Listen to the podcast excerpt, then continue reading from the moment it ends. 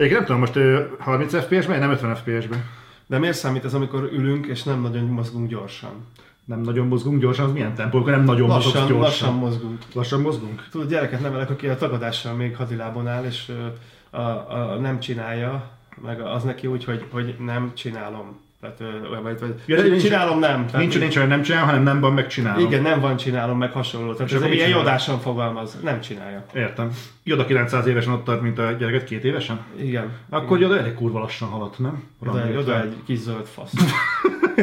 Sziasztok srácok, visszatért az Other Side. Itt vagyunk a 2018-as szezon első podcastjében Felánnal. Igen, megint végre velem. Igen, továbbra is oda nézzék kérlek. Oké, oda nézek, de a többi, miért is hívtad Ederside-nak például az aranymazsit? Azért, mert hogy ez egy podcast formának a neve az Other Side. Formának? Egy formátumnak, Hm, most a for- igen. formátum. Formátum, igen. Jó, jó. Ö, Úgyhogy most fogunk sok mindenről beszélni. Miért csúszott ennyit? Igazából főleg tematikai okai voltak, mivel a játékipar nem nagyon szolgált annyit témával, amit mondjuk olyan gazdagon kive- kivesézhető lett volna, mint mondjuk Szarnak a... bármit csinálni a január-februárban. Hát igazából olyasmi, ami mondjuk hasonlítható lett volna a Star Wars Battlefront 2-es balhéhoz, olyasmi nagyon nem volt. Hát hála Istennek. Úgyhogy, de most egyébként kicsit megszaladtak a dolgok, úgyhogy lesz miről beszélnünk. Első a körben. január-februárban. Hát igen, de felébredtek. Meg ennyi ideig, szoktunk, téma. ennyi ideig szoktunk józanodni a szilveszteri bulik után, tehát kb. márciusban kezdünk. Egy kor fölött, igen. Igen, egy kor fölött. igen. Én emlékszem arra, amikor már másnap, tehát rá egy napra, tehát másodikán már jó voltam. Most kb. második hónapra vagyok már jó. Igen, és még tíz év, és már soha többé nem leszel olyan jól, mint korábban.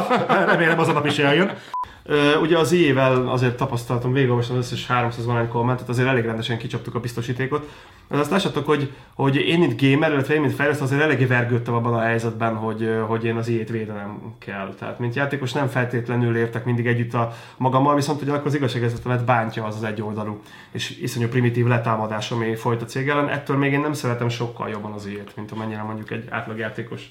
Basszus, nézted az azóta fel, ö, feljött különböző podcastek, nem podcasteket, hanem az ilyen blogokat, meg nem tudom miket, amiket én Megpróbálom megkímélni. Még mindig, még mindig, még mindig a lootboxon nyomulnak.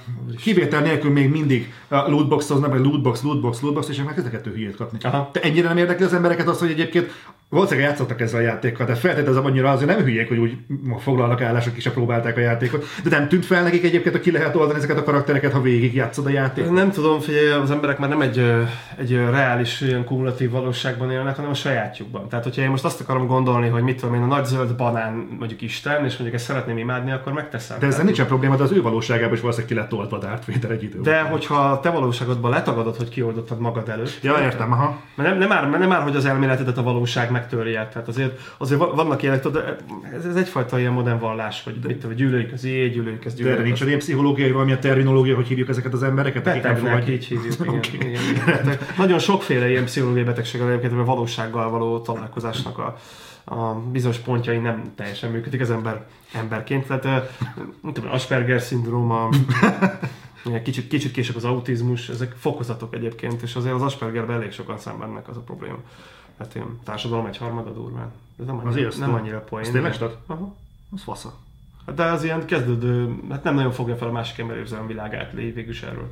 Azt tudom, melyik mi az Asperger, és nem tudtam, hogy ennyire Hát sokkal pontosabban csak egy pszichológus fogja elmondani, hogyha esetleg apropó pontatlanság, hogyha kiavítanátok ezt, valaki egy pszichológus beír pontosan leír az Asperger szindrómát, és mondjuk teszem azt mondjuk, ez túlzott egyszerűsítés, akkor ke- erről szeretnék rögtön két dolgot felhozni. Egyrészt itt a műsornak a nagy része rögtönzés. Tehát, hogyha a pontosságon bármiben is eh, problémás, nyugodtan szóljatok, ez ki fogja javítani mindig a következő adásra. Ez két okból van így. Az egyik az, amit többen írtatok, hogy néha fasz vagyok, igen, ez, ez természetesen így van. E, Egyrészt szoktam én is tévedni, e, ami engem annyira nem szokott izgatni, hisz ha valaki ember, akkor azért vállalni szokta, hogy téved.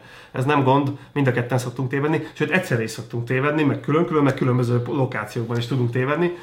A lényeg az, Ez, ez a multifunkció alapja, nem? Abszolút. Ez a, a, én egyszer akár két tévedést is be tudok húzni magamra, és abból tök jó elméleteket építek, de ugye a folyamatokban nem szoktam tévedni. Tehát az, hogy valaki mondjuk bele tud kötni egy számba, vagy bele tud kötni egy, egy adatba, vagy esetleg valamilyen játéknak volt mégis multiplatformos megfelelője, amiről én azt gondoltam, hogy exkluzív, és mondjuk ezelőtt 20 év alatt adták ki, az könnyen megeshet. Megmondom miért. A játékipar legelső felbukkanásában akkor nem neveztük játékiparnak, de ez mikor volt a- leges-legelső videójátéknak tekinthető alkalmazás? Mikor csinálták? Ö, szerintem a második világháború után nem sokkal, vagy talán még alatta.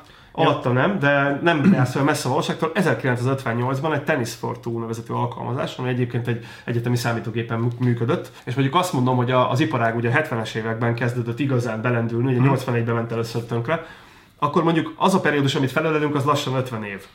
Ami azt jelenti, hogy én általában tisztában vagyok a fontosabb egyéb megjelenésekkel, játékokkal, de azt sajnos ne várjátok, hogy ezeket mind fejből így rögtönözve el tudjam mm. mondani. Tehát biztos, hogy lesznek tévedések, viszont az analógiában nem lesznek. Ha valaki ennél pontosabb információra vágyik, az beúzzám a suliba, aminek most nem írjuk ki a nevét, mm. és hát, ha akarod, kiírhatod. Köszönöm szépen, jó, akkor lent ott lesz. Ott, ott általában az óráinkon az elméleti anyag mellé szokott társulni egy gyakran, hát nem ritkán 40 oldalnyi elméleti anyag, amiből szoktam puskázni a különböző évszámokat és ilyen dolgokat, tehát azt ne várja senki, hogy az összeset betéve tudjuk és köpjük. A másik dolog pedig az, hogy van, amikor nem erről van szó. Valamikor kiavítotok, vagy valami pontatlan, ez viszont sok esetben nem azért van, mert tévedek, vagy tévedünk, hanem azért is lehet, mert mondjuk egyszerűsítjük. Egyszerűen azért, hogy könnyebben érthető legyen. A játékiparban egy folyamat nagyon ritkán redukálható feketére vagy fehérre. És mint minden ilyen, minden ilyen bonyolultabb területen, szeretjük ezt valahogy leegyszerűsíteni. És néha a leegyszerűsítés közben elvész némi túlsz addicionális információ, tehát ebből a háromokból lehetünk pontatlanok, faszok, vagy egyéb ilyen dolgok. Egyébként beszéltünk, nem baj egy ismerkedeztünk sorban, tehát tudunk, tudunk, tudunk Besz, magunkkal. Beszéltünk is erről korábban egyébként, hogy pont azért, Igen. mert egyébként általános információ hiányban sokkal nagyobb, mint ezelőtt mondjuk tíz évvel volt, amikor voltak nyilvános statisztikák, eladási mm-hmm. adatok, meg sokkal aktívabb kommunikáció volt, amiről majd beszélni fogunk szerintem a mai nap során. Igen. Így nagyon sok tér marad igazából a, a spekulációt, a hipotézis különböző mélységeinek, úgyhogy mi is próbáljuk kihámozni azt, amit tudunk, mert nyilván te azért látsz mögé a dolgoknak, én meg azért olvasgatok egy-két portált, azt összerakjuk az Other amit Persze, azok kívül ez a felállás továbbra is ugyanaz, hogy Zoli a laikust képviseli, nem szemszázszerzalékosan laikus lesz ebben a beszélgetésben, azért kicsit ennél jobban benne van, én pedig fejlesztőt képviselek, ugyanakkor játékos is vagyok, és nyilván nem én vagyok az összes fejlesztő, tehát én egy fejlesztő vagyok, és a fejlesztők között is lehet véleménykülönbség. Tehát ez azt jelenti, hogy én is csak a véleményemet tudom mondani, ha ezt nem is mindig teszem hozzá. Tehát, hogyha valaki beszél, és így látjátok, hogy mozog a szája, és hangfoszlányok törnek a torkából, az általában a saját véleményét tudja mondani. Ennél többre humán organizmus nem képes. Ö, Panzerkampfwagen V12. Panzerkampfwagen. Király, rögtön hozzászólt voltak ilyen, hát sok esetben férfi sovinisztának bejegyzett megjegyzésén, tudod, amikor azt mondtam, hogy a férfi az férfi, a nő meg nő. Ezt most is így gondolom, nem változik meg egyébként, hogy ezzel kapcsolatban bármilyen kételjetek van, akkor rájárulom nektek a, a Gran Torino nevezetű filmből, Uh, Clint Eastwood bármelyik arckifejezését pontosan az a véleményem, egy random képkockában pontosan az a véleményem az egészről. Tehát végig azon az arcon néz, ahogy néha én felmondom a szemöldököm egy-egy húzásnál. Ugyanez a véleményem a polkorrektségről is, ami szintén Clint Mester véleményével tudok, nem vagyunk politikailag korrektek, nem is leszünk, az iskolában se vagyunk, és itt se vagyunk azok, mert akkor megszűnik a véleménynyilvánítás lehetősége. Egyébként mikor jutottuk addig a pontig, hogy politikai korrektség függvénye az, hogy a férfi, a férfi, a nő meg nő? Nem tudom, de ez a, ez, a, ez a kapcsolat az, hogy most már ki se lehet jelenteni, hogy milyen nemű a másik, mert lehet, hogy ő másképp gondolja, és ezzel meg fogod sérteni. Uh-huh. Tehát lehet, hogyha én úgy, úgy tűnik nekem, hogy te férfi vagy, de te mondjuk aznap úgy gondolod, hogy te, mit tudom én, tejszihab vagy cseresznyével, akkor azzal, hogyha feltételezem, hogy férfi vagy és férfiként közelítek hozzád, mondjuk úgy, ahogy normálisan szoktuk, akkor, akkor, ez, akkor ez a dolog, ez, ez lehet, hogy a számodra aznap sértővé válik. Tehát, mert te tejszihabnak gondolod magad. Igen. Ja, nem vagyok Cseresznyével. Ma mi vagy egyébként? Ma a cseresznye a stimmel, a tejszínhatnál. Oké, okay, a cseresznye. Tehát akkor, akkor így esetleg forskolták. Nyáron offenzív módon megcsípett egy szúnyog. Azóta se tudtam feldolgozni. Me too. Tökéletes.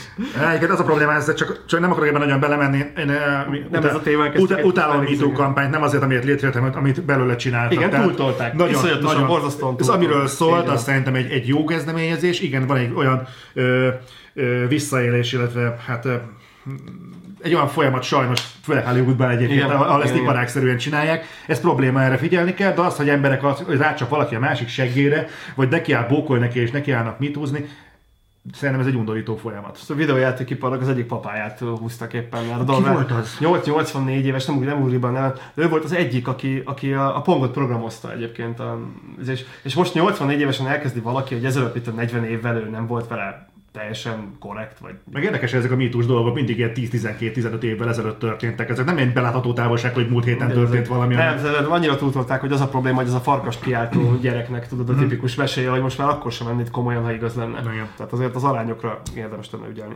Hack 2 írt a következőt, az előző videó kommentjei, dologra reagálva szerintem kettős pont. Pellen, te vagy a fasz.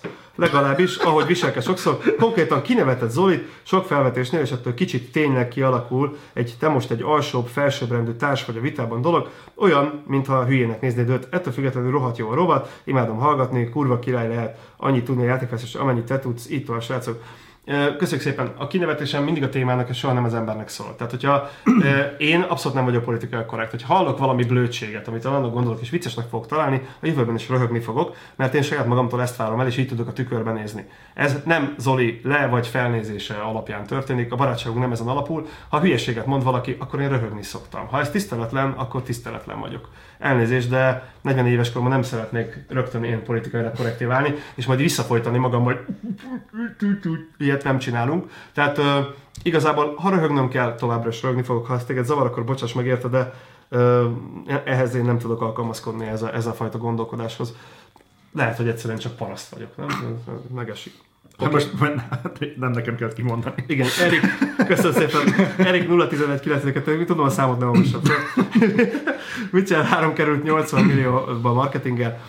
Azért, mert lengyel fejlesztés évtizedek óta e, ipari jellemző, hogy Kelet-Európába hozzák a nyugati termelést, mert itt olcsó munkaerő, ez így van. Utóbbi időben bejött e, Ázsia meg India is, mert a minőség már ott is jó lett, ez is igaz. Játékfejlesztés nem lehet kiszervezni olyan piacokra, ahol olcsó a munkaerő? Kérdés. Egyáltalán a CD Projekt honnan szedett ennyi ember? Magyarországon lenne ennyi ember? Nálunk olcsóban lehetne megcsinálni a hasjátékot? Egyáltalán hogy működne ez az egész?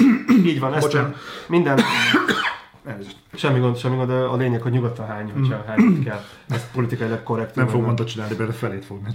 Nagyon jó, köszönöm szépen, de a mosógép majd megoldja ezt a problémát. Most volt Ákos. Úgy, úgy mutatott a mosógép. Tehát igen, minden kérdésedre a válasz igen. Fordítva, mint az utolsó cserékben, minden kérdésedben igazad van. Nem minden kérdésben tévedsz. Uh, igazából olcsóbb kelet a munkaerő, valójában úgy tudták létrehozni ennyiből ezt a játékot, hogy magyarok, lengyelek, csehek uh, dolgoztak ezen a játékon, akiknek jóval alacsonyabb volt akkoriban a fizetése, mint mondjuk egy amerikai vagy egy angol fejlesztőnek. Ma már azért ez egy kicsit másképp lenne, mert azért van közeledés a két dologban, és ugye korábban nagyon sok fejlesztő azért ment, magyar fejlesztő azért ment külföldre, mert olyan nagy volt a különbség, hogy kiment mondjuk egy angol vagy amerikai stúdió, az ott durván kétszer annyit keresett, mint Magyarországon. Ma ez már nem mindig így van. Tehát ma már képesek vagyunk arra, hogy az ő fizetésük csökken, amilyen pedig picit nőtt ennek arányában. Azért még mindig olcsóbbak vagyunk, de nem, nem jelentősen. Boldizsár Cövek 2 én előrendeltem a játékot, mert tetszett a beta. A legtöbb szerencsétlen, aki hisztizik, mert a P2V, ugye tudjuk, miről van szó. Melyik játék? Hát szerintem a Star Wars. Aha. Tuti egy percet sem játszott a játékkal, mert akkor tudná, hogy maximum a Starfighter asszoknál számít a jobb kártya, amivel sokkal kevesebben játszanak, mint a többi moddal. moddal. Szerintem kurva jó ez a játék, és minden percét élvezem, bárkinek bátran ajánlhatom inkább. Lenyelem a lootbox rendszert, és kapom ingyen a további DLC-ket, mint hogy megvegyem 10-15 k a Season pass mert még az előbbi csak egy lehetőség, amiről eldönthetem, megveszed-e, addig a másik effektív muszáj megvenni, hogy rendesen tud játszani, és ne, osztoz, ne osz, oszolja meg a közösség. Akinek ez nem tetszik, az ne vegye meg. Ilyen egyszerű, de ne azok, uh, micsoda, ne azok a playback ócsár, ne azok a playback ócsárolják, akik egy szaros percet sem játszottak vele. Ha az ilyenek nem ö, férnek bele, akkor minek vesztek százezeres konzolokat, meg több százezerben összerakott PC-ket, ez csak egy ö, topik, magyar mentalitás, megveted a drága konzolt, PC-t, akkor vállalod azt, hogy bizony nem olcsok a cuccok hozzá. Én azért annyit hozzátennék, hogy ez kicsit globálisabb volt a magyar állapotoknál, sőt, talán legkevésbé Magyarországon mentek ennek az egésznek így neki. Fun fact egyébként, hogy van idehaza olyan felület, eléggé nézett uh-huh. nemzetközi lábbal bíró sajtóorgánum, aki élharcosa volt ennek a mocskos lootbox rendszernek, Aha. aztán nemrég kiadtak egy enyhítőbb dolgot, hogy lehet nem is volt az olyan, Aha. meg nem úgy nézett ki, meg nem akkor, csak úgy érdekes, hogy milyen szelek szoktak fújni időről időre, és ott is megjegyezték valahol a kommentekben, hogy nekünk írták, nem tudom, hogy na csak nem megnézték ők is az Other Side-ot időközben, és rájöttek, hogy mégsem úgy van az. Igen, hát ez Bolizsarnak azért olvastam fel ilyen hosszan ezt a kommentjét, mert általában az ilyen hosszú kommenteket ugorni szoktuk, amiatt, hogy egyszerűen nincs egy az adásban, mert körülbelül én is ezzel értek egyet. Tehát ő tökéletesen elmondta ugyanazt, amit én gondolok erről az egész kérdésről, és szerintem ez még mindig jobb taktika volt, mint hogyha az elején jóval jelentősebb árban adják, de mindegy, az IE a főellenség, ezt már az előző adásban eldöntöttük. Azt mondja, hogy Zsolt Szalma írta. Bennem így a podcast után egy kérdés maradt, mint jó lenne Zoli és Pelán, majd el, Zoli és Pelán, elrágódna a következő adásban. Szerintem ez történik. Mi csinálna? Elrágódna a következő adásban. Méghozzá, ha Pelán... Jó, most jön az, hogy min. Jó. Igen, a Pelán igazából nem vártad ki a végét. És a játékokat egyre drágább elkészíteni, akkor elképzelhető, hogy jövőben a single player játék az indie fejlesztők kiváltsága lesz. Erre majd vissza szeretnék térni később, mert van egy felvetés. Ez, ez, ez egy érdekes irány. Egyetlen mondatot fogok erre mondani. A videójáték, mivel ez egy tömegtermék, az mindig olyan lesz, ami ennek a tömeg akarja. Hogyha ebbe az irányba szorítják az alkategóriás címeket, akkor ez fog történni. Tehát pont erről beszéltük az előző adásnál, hogy ez a videójátékipar az mindig az igényekre felel. Kivétel az indi, ami már kísérletezni. Jó, ettől függetlenül nem mondom lennék, hogy próbálj meg eljátszani magával a gondolattal, mert kicsit megúszósnak érzem azt a választ, igazából ti döntitek el, hogy milyen játékok lesznek. Szerintem kicsit próbáljunk eljátszani azzal a gondolattal, vagy reális, de, de játszunk el azzal a gondolattal, hogy igazából mi vezethet ide hogy tényleg van ennek az egésznek úgy amúgy alapja. Igen. amit most föl lett vetve. Mert Persze, okay, van. nyilván, hogy azt akarják, hogy Lula 3D jöjjön neki minden nap, fognak, lesznek Lula 3D minden nap, de mégis azért érdemes lenne eljátszani, hogy van-e alapja annak, hogy Lula 3D legyenek minden nap. Hát ez, ez is egy érdekes felvetés. Igen, igen, hát most a tömegtermelésben van bármilyen alapja, tehát hogyha valamit szeretnél, akkor az lesz belőle. Nézd meg azt, hogy valaki kitalálta a crossover és most mindegy gyártónak van crossover tehát pedig egy teljesen szürreális kategória, ha belegondolsz, mert gyakorlatilag egy, egy terepjárónak minden hibáját terepjáró tulajdonságok nélkül beleraktad egy személyautóba. Tehát ez lényegében ez, ez ugyanolyan, amire igény van, az fog születni. És sajnos ez lehet, hogy kényelmes, de mivel minden kiadó közvéleménykutatások alapján dönti el, hogy milyen projekteket fog támogatni, nyilván nem csak ilyet visznek elé, ezért ez fog történni. Nagyobb scale-ből nézve ezt a dolgot, hogyha a mintázatot nézzük ennek, mindig van olyan, amikor kijelentik, hogy valami ki fog halni. A PC-s játékok is már kb. 25-ször kihaltak, ugye tudjuk. Tehát, és sajnos nem vettük észre, mint játékosok, de mindig azt jósolták, hogy a konzolok majd megfojtják a PC-t. Majd izé, a PC megfojtja a konzolt, ne az jó. Hát, meg ha ennyire nagyon szélsőségesen egyébként nem is valósult meg, hogy kihaltak, de azért látjuk, hogy mi a különbség mondjuk ugyanannak a játéknak a PC-s változata között. E, igen, ugyanakkor vannak olyan műfajok, amik csak PC-n vannak, de és vannak olyan műfajok, amik csak mondjuk ilyen hordozható szutykokon vannak, mint amire én is olvasom ezt a hírt. Tehát minden megtalálja előbb-utóbb a helyét. Az, hogy a targetelés vagy a pozicionálás megoldás, vagy rossz. A multiplayer játékokra egyébként, multiplatform játékokra egyébként igaz ez, hogy a PC-s verziók azok általában elég elhanyagoltak. Olyan, olyan terméket nem fejlesztünk, ami a jelenlegi piaci eladási értékéből nem képes kellő nyereséget, vagy egyáltalán nyereséget termelni üzleti iskola első óra. Ha csak úgy hozza vissza az árát, hogy 40 ezerért kell adni, hogy megtérüljön, akkor ne fejlesztenek. Így van. Vagy te kincsék befektetésnek, készítek egy játékot, most lehet nem hozza vissza, de a többi hozzá kapcsolódó cím többet jönnek még, és ekként térül meg. Oké, okay. tehát a lényeg az, hogy az van ide leírva, hogy a terméket adjuk annyira, mennyibe kerül, és ne legyenek benne lényegében burkolt költségek, hogyha jól értelmezem Milánnak a, a szavait. Ez, ebben van igazság, csak nem lehet kifizettetni a játékossal kapásból azt az állat, ami bekerül. Egyébként abban nekem is komoly kételjeim vannak, hogy valóban egy olajfolyást kell egy csavaron szarakodni, és valóban ezer grafikust kell egy játéknak az elkészítéséhez. Van igény, amikor, amikor ilyet kell csinálni a piacnak, de... Egy kérdés egyébként volt már bármiféle szondázás arra nézve, hogy mondjuk a játékosok nem fizetnék ki ezt a magasabb árat? Mert ezt Erről sokszor beszélünk, hogy a játékosok nem fizetnék uh-huh. ki ezt a magasabb árat, de ezt egyébként mire alapozzák az ember? Csak azért mondom, mert például a Star Citizennél már veszik az 1400 dolláros autókat, űrhajókat úgy, hogy a játék egyébként nem jelent meg. És nagyon-nagyon nagyon szép körülött a hype, meg nagyon jó a dolognak a marketing része. Tehát, hogyha, hogyha ezt a dolgot ö, vizsgáljuk, ö, szimpatikusá tették saját magukat. Röviden erről van szó. Hogyha, ugye ez a veszély az elektronikációs dologban is, hogy ha ennyire nagy körülött a gyűlölet, akkor, akkor nem fognak vele Látod, ott, ott gyakorlatilag olyan dologhoz veszel mikrotranszakcióba űrhajókat, ami játék még nem is létezik. Igen, az a veszélyességet, ami nem tudom, sokan számoltak-e vele, de hogyha a Star Citizen, ne adj Isten, de igazából mire még nem járt meg a játék, ez még bőven benne van, nem fog megjelenni, mondjuk. Uh-huh, uh-huh akkor 1400 dolláros űrhajók azok így így el, eltűnnek, mint finga szélben. Igen, és nem érnek semmit. Pontosan, tehát igazából ez, ez egy elég komoly ö, probléma, de ezt csak egy példaként hoztam fel. Igazából nem emlékszem arra, hogy bármikor lett volna példa arra, hogy a kapuszánként 60 dolláros videójátékok valahol mondjuk 80-90-100 dollárért jelentek volna. Erre megint vissza fogunk majd térni még a mai nap, de igen. Na, mindenki, nem, nem, akkor nem vetettem fel ezt a kérdést, ezt majd akkor föl. Jó, rendben. Müller Gábor írta, hogy borotválkoz meg tálib fasz. Biztos ezt nekem írta? Nem tudom, valamelyikünknek. Lehet, lehet hogy egymásnak írták. Én részemről megborotfálkoztam, bár nem vagyok tálib, te, te sem tűnsz tálibnak, de te nem borotválkoztál meg. Még különös felvetés, de... Mivel nincsen igazából senki előtte, nem is biztos, hogy erre a podcasthez vonatkozik. Igen, igen, lehet, hogy csak valakire, hogy haragszik, aztán bedobott egy ilyen információt. Kikívánkozott belőle, lehet, hogy nézett egy filmet, abban az elhangzott, tetszett neki, és be akarta írni az első helyre, ami azt hiszem hát, került. Az az Other Side volt, lehet ennek örülnünk Azért, kedves Gábor, hogy amennyiben ez nem, nem viccnek szántad, akkor szerintem egy pszichológus elég hosszan tudna veled beszélgetni arról, hogy ez most hogyan passzol ide. Tavaly a konzol plusz PC játékadás 7 milliárdot produkált bevételben, míg a mikrotranszakciók 90 milliárdot csodálkoztok, hogy mindenki erre a kompra akar felszállni. Igen, ezt azért hoztam, mert ez, ez nagyon-nagyon jól mutatja ennek a dolognak a lényegét. Tehát amikor azt mondjuk, hogy, hogy a videójátékiparból próbálunk, vagy próbál az egész ipar valamiféle szolgáltatást csinálni, az azért van, mert az emberek többsége azért veszi ezeket a mikrotranszakciós mm. dolgokat. Tehát lehet ezt szétfikázni, meg lehet azt mondani, hogy ez nem korrekt, vagy nem jó, de ugyanakkor meg a piac azt mutatja, hogy több jön be belőle, mint magával a tényleges videójáték eladásokból. Na, eléggé egymásnak ellentétes témák vannak, tehát nem nagyon van köztük kapcsolat, úgyhogy lehet, hogy időnként úgy fog tűnni, hogyha a témák így, hm. így mintha így pattognának le a falról, de megpróbálok ebben valami rend, rendszer találni. A lényeg az, hogy Ugye lement a 2017-es szezon, uh-huh. és most már nagyjából látjuk, hogy hogy állnak a, a konzoleladások.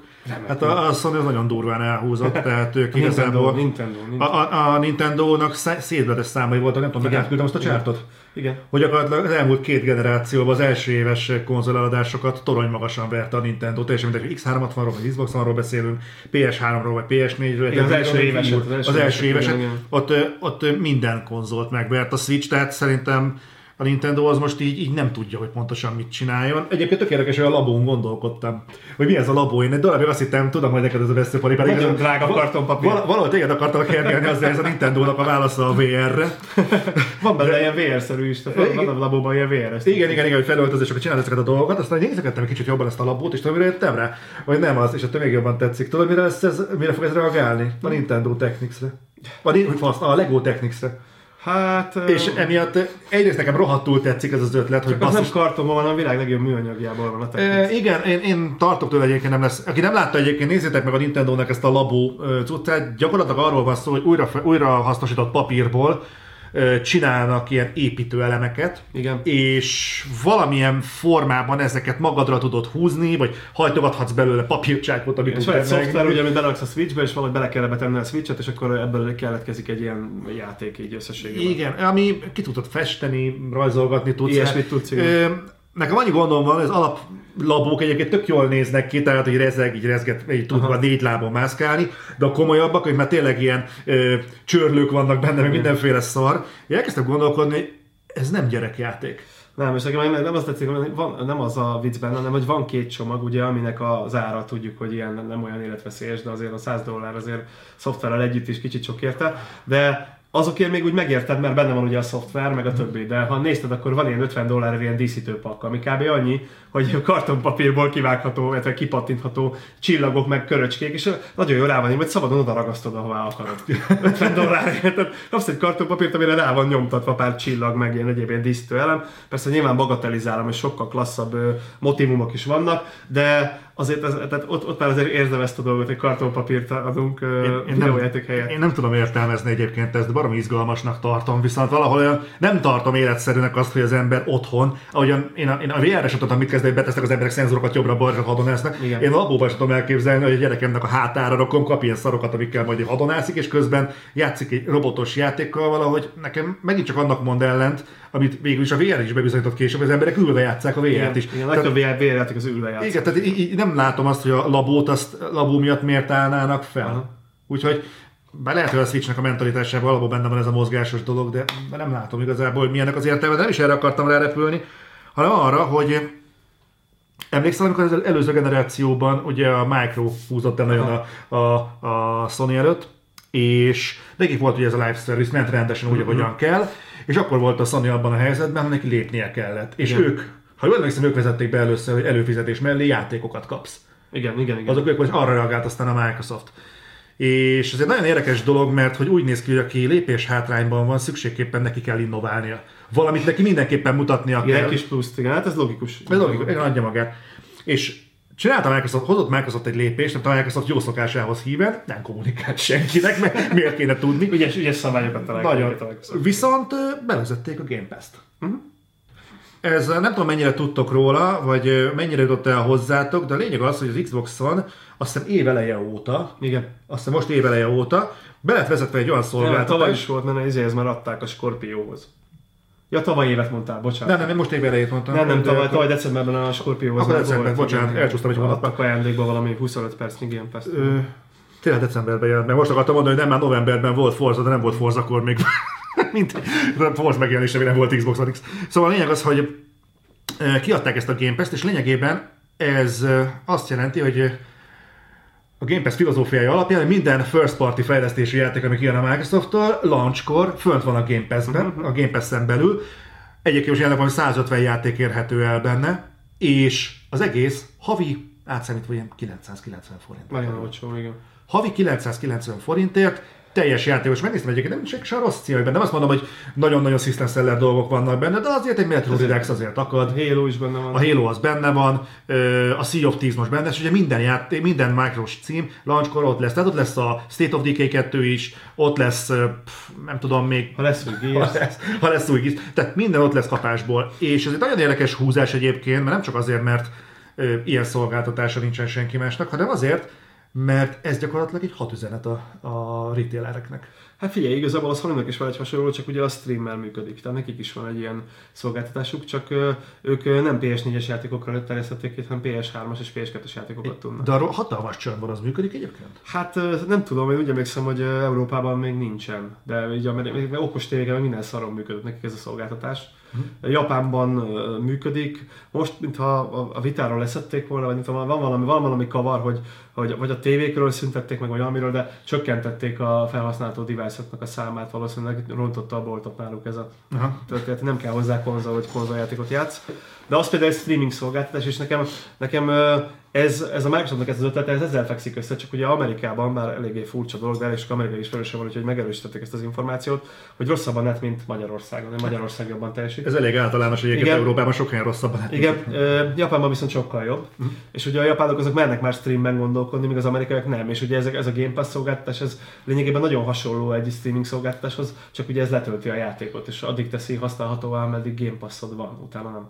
És azt veszük egyébként, hogy mellé mondjuk meg előfizetsz az EXS-re, mondjuk, mert miért ne, plusz mondjuk van egy live goldod, akkor gyakorlatilag mondhatjuk, hogy még az EXS az elég hektikusan frissül, de mondjuk negyedében tudod is fölkerül egy, Igen. egy teljes Igen. értékű játék, akkor mondhatjuk azt, hogy gyakorlatilag az, a Game Pass-szel van mondjuk alapból 150 játékod, mondjuk az Xbox mellé, meg még mondjuk még egy teljes értékű játék, meg még amennyi a Voltban van, az van 10-10 akárhány ingyenes játék, és plusz még a live oldal az a kettő, amit folyamatosan ha. kapsz, gyakorlatilag ott tartunk, hogy igazából olyan nagyon nem kell kimozdulnod otthonról, hogyha minden hónapban új játékkal akarsz ez, igazából ez egy teljesen jó szolgáltatás, ezt uh, már korábban is uh, ugye tépte mindenki a száját, hogy előbb-utóbb az lesz a videójátékiparral, és egyébként ez egy reális alternatíva arra, hogy a drága játékot hogyan szerez meg olcsóbban, illetve hogy uh, a Game Pass előfizetésben ugye hogyan működjön mégis uh, piacképesen mondjuk egy olyan játék, ami normálisan 40 ezer forint lenne. De ezt hogy osztják vissza?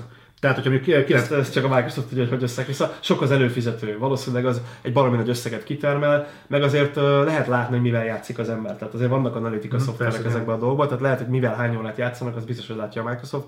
Így azért uh, vissza lehet osztani, hogy melyik játék volt népszerűbb. Meg ugye a Game Pass az csak annyit jelent, hogy leszedheted a játékot. Mm. Tehát uh, azért azt látják, hogy hány letöltés volt az aktuális mm. játékról, tehát hogy a Game Passnek hány százalékát vitte el ez a játék, az a játék, az a játék. De ez egy belsős kérdés, én nem vagyok benne a Game Pass program, amit fejlesztünk, úgyhogy nem tudom, hogy, hogy igazából pontosan milyen rendszer szerint oszta szét a Microsoft a, a fejlesztői között ezt a... Csak gondoltam, hogy hát esetleg majd például van, hogy ez egyébként ilyenkor van valami szorzó vagy osztó tényező, vagy nem tudom mi.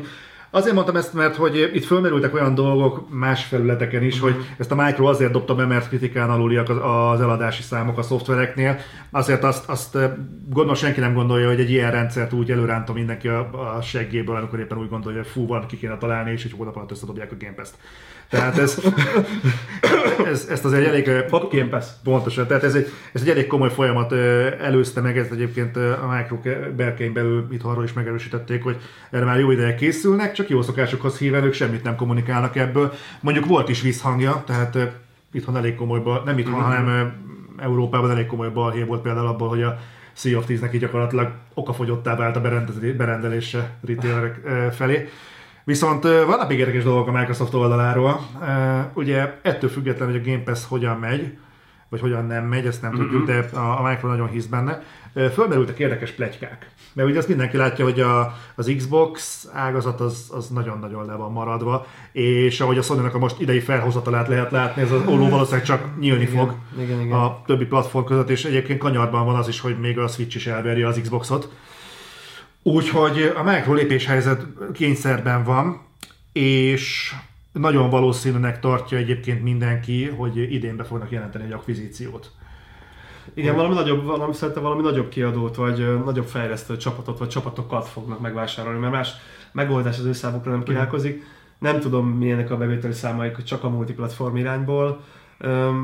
Fogalmam sincs, de azt tudom, hogy, hogy igazából nem, tehát azt csak a számok igazolhatják, hogy ez az irány jó nekik, vagy nem. Mm. Tehát nyilván ugye van egy nem kiadott bevél, nem, nem kiadott kiadásuk, tehát egy nem létező beruházásuk a, a maguk a, az exkluzív címek felé, amiből van egy bevételkiesésük a konzol oldalon, mert ugye nem mhm. adja el egy definitív cím a játékkonzolt. Ugyanakkor viszont a multiplatform címekhez valóban csináltak egy olyan konzolt, amiben az ő konzoljuk lesz a legjobb. És ugye nagyon nagyok a különbségek, hogyha nézed a, a, a, mit tudom én, a Shadow of War-nál például gigantikus különbségek vannak, és igazából a, a most már ugye viszonylag hosszú távú tesztek azt mutatják, hogy nem is az okozza, nem ez a bizonyos teraflop, ami mindenki lovagolt, ez, ez okozza ezt a, ezt a viszonylag nagy különbséget, hanem az, hogy még a Sony a 8 giga mellé 1 giga plusz memóriát adott ugye a PS Pro-ra, és ugye a 4K-s tartalmak azért ennél néha többet foglalnak el, jobban látszik egy-két, egy-két dolog, stb. stb. ezért nem fér be egy lotfázis, stb. De mindegy, ott van azért egy-két probléma addig ugye az Xbox One X-ben 12 GB van 8 helyett, amiből lehet, hogy a plusz 4-ből elvisz kettőt a, a Windows, mert azért elvisz, tehát vagy a Windows azért annyira nem jó azon a konzolon de leg, legutóbb azt neked meséltem, hogy milyen baromságok voltak a, a, a nem, gép. De mindenkit érdekel. Amikor, amikor, hát nagyon, amikor nagyon megvan terve a Winchester, akkor nem nagyon szereti ezeket a memory dumpokat, és mondjuk nem, nem tud utána menteni a konzol. Tehát így, igazából ez egy elég, elég érdekes dolog, amikor a, be van állítva, vagy felhőre mentsen a játékkonzol, és azért nem tudja csinálni, mert úgy csinálja, hogy elmenti a Winchester, és a Winchesterről menti tovább. És az autószév, amikor nem tud menni a Winchester, mert annyira tele van, de nem azzal van tele, hogy, hogy valójában te több játékot tettél el, hanem a játékból kétszer-háromszor kilépsz, akkor ugye Winchesterre menti el azt a memory dumpot, amiből vissza tud állni alapban, és az ott terpeszkedik a Winchestereden. És ugye az plusz a feltelepített játékaid mellett már nem fér el a save game. És ilyenkor vagy kilépsz a felületre, letörölsz játékokat, és akkor újra próbálkozol, és akkor működik, vagy elveszett a save game-et, pedig ugye felhőből nyered vissza, de ez jó megoldás, akkor hogy letöröd a konzol az összes game mert felhőbe ott a másolat, és akkor tud egyet menteni, úristen. Tehát ez Mikor rajta marad a game ilyenkor a Vinyon? A Winchester-eden egyszer megvan, és egyszer megvan a felebe, tehát Winchester-ről bármilyen save game-et nyugodtan letörölhetsz. Tehát ez csak tükrözi végre, mert nem történik. Igen, igen, igen, csak ugye az, a, az a dodi benne, ne, hogy, hogy nem, nem, tehát ilyenkor semmi nem tud megtörténni. Tehát, hogyha meg vagy terve, akkor nem tudja elmenteni a Winchesterre, ergo nem menti el a felhőbe se. Fasza. De mindegy, ez egy ilyen apró mm. mellékzönge. De érdekes egyébként, muszáj egyébként, mert ez alapján kapja meg a képet igazából a Micro, most az Xbox gyakorlatilag miért tart részben ott. Nem hiszem, nagyon sokat szoknak ezzel a memory dumpos dologgal, viszont... Nem, nem budjantják meg úgy a Winchesterüket, tehát hogyha ha több helyet hadsz, akkor ez, ebbe a hibába például soha nem fogsz belefutni. Ez nem egy olyan hiba, ami nagyon triviális, hanem amikor érted, ezt csinálja a géped, akkor elkezded utána kotorni, hogy akkor mi a tökömet csinálj. És persze a Windowsos szokásos segítő dolog az azt írja, kb. ez a valami baj történt, bocs. Tehát így Igen. sokban segít. Tehát igazából próbáld meg letörölni az egész konzolt, próbáld meg lekeverelni a játékos profilot, ez mind bullshit, tehát igazából arról van szó, hogy nincs hely a rohadt winchester és az egész konzolt újraindítod, letörölgeted a játékállásaidat, letörölsz egy játékot, akkor te letörli ezt a rohadt dumpot, mert egy egész addig nem törölgeti le ezeket a dumpokat, amíg, amíg teljesen full shutdown nem csinálsz a konzolnál. Viszont ezt folytatnám tovább, hogy ugye felmerült az, hogy vásárolnia kell a Microsoftnak, vagy kom- komplet exkluzívokat, vagy időleges igen, exkluzívokat, igen. valamit, de felmerült egy nagyon-nagyon vad ö, ö, hipo- dolog a Polygonnak az oldalán, hogy ö, megbízható forrásra hivatkozva, de hogy állítólag a Microsoft nagyon komolyan gondolkodik azon, hogy három céget vásároljon fel. Korábban úgy hallottam, hogy há, vagy, vagy vagy alapon. Ubisoft de, Activision. egyébként nem jársz persze a, a valóságtól, tehát hogy és alapon három cégben gondolkodik. Egyik a PUBG fejlesztői, ami egyébként nem lenne annyira vad gondolat, mert a PUBG már most is ott van az Xboxon. A másik az Electronic Arts, vagy úgy, ahogy van fölvásárolva. Nagy ugrás a kettő között, egy pici indi, meg egy gigantok kiadó. Egyébként tök érdekes volt, mert olvasgattam az Electronic a piaci értékét 7 milliárd dollárra becsülik, mm-hmm. viszont, hogy felvásárolható ez már 5 milliárd dollártól. Tehát van egy olyan 2 milliárdos gap a cégnek az értékében, ami gyakorlatilag simán le lehetne így őt csapni. Hát nem tudom pontosan, hogy ilyenkor ez hogyan működik, de nekem ez a két milliárd így, így az értékből eltűnik, ez egy kicsit sok. Főleg, hogy igazából két és fél évet vettem a Minecraftot csapatot, ami tök mindegy. És a harmadik, aki fölmerült, hogy felvásárolnák, ugye a kettő mellett, mhm. az meg a Valve. És mind a kettőben igazából van ráció. Az egyik az, hogy ugye a PUBG, vagy mind a háromban a PUBG az igazából adott, tehát hogy, hogy ott legyen, mert most nagyon népszerű, nagyon szeretik a PUBG. Igen, de messze a legrosszabbul a Microsoft konzolján fut a PUBG. Hát igen, az az egyetlen konzol, ahol jelenleg van most PUBG. És szarul is fut.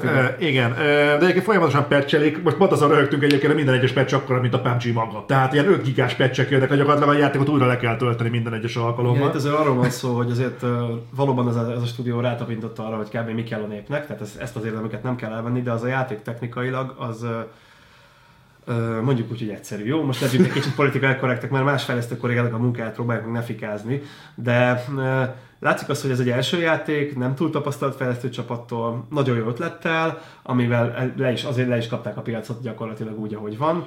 De őszintén, ha valaki egy ilyen játékmódot összehoz egy jobb és nagyobb játékban, akkor szerintem nekik végük. Én nekem az a jóslatom, hogy a Red Dead Redemption-nek a multiplayer része, azt szerintem ki fogja nyírni az összes ilyen kis szar. Pont ezt akartam mondani, hogy igazából a, ez a játék egyetlen dolognak köszönheti a sikerének a Battle Royale koncepciónak, Igen. de ez nem az a fajta ö, megfejtés, amit ne lehetne így reprodukálni bármiben. Hát meg egy tisztességes játékba belerakják, de Dead Redemption ezt a Battle Igen. Royale-t, és oda fogom mindenki lesz Még, még ebben a PUBG-ben nincsen több, tehát a Battle Royale mód van benne, és semmi több nincsen benne. Mert a játék ahogy- egy Battle Royale mód. Igen, gyakorlatilag a Fortnite sokkal jobb játék, körökkel jobb játék, ugyanúgy ingyenesen elérhető, és, és sokkal dinamikusabb az egész.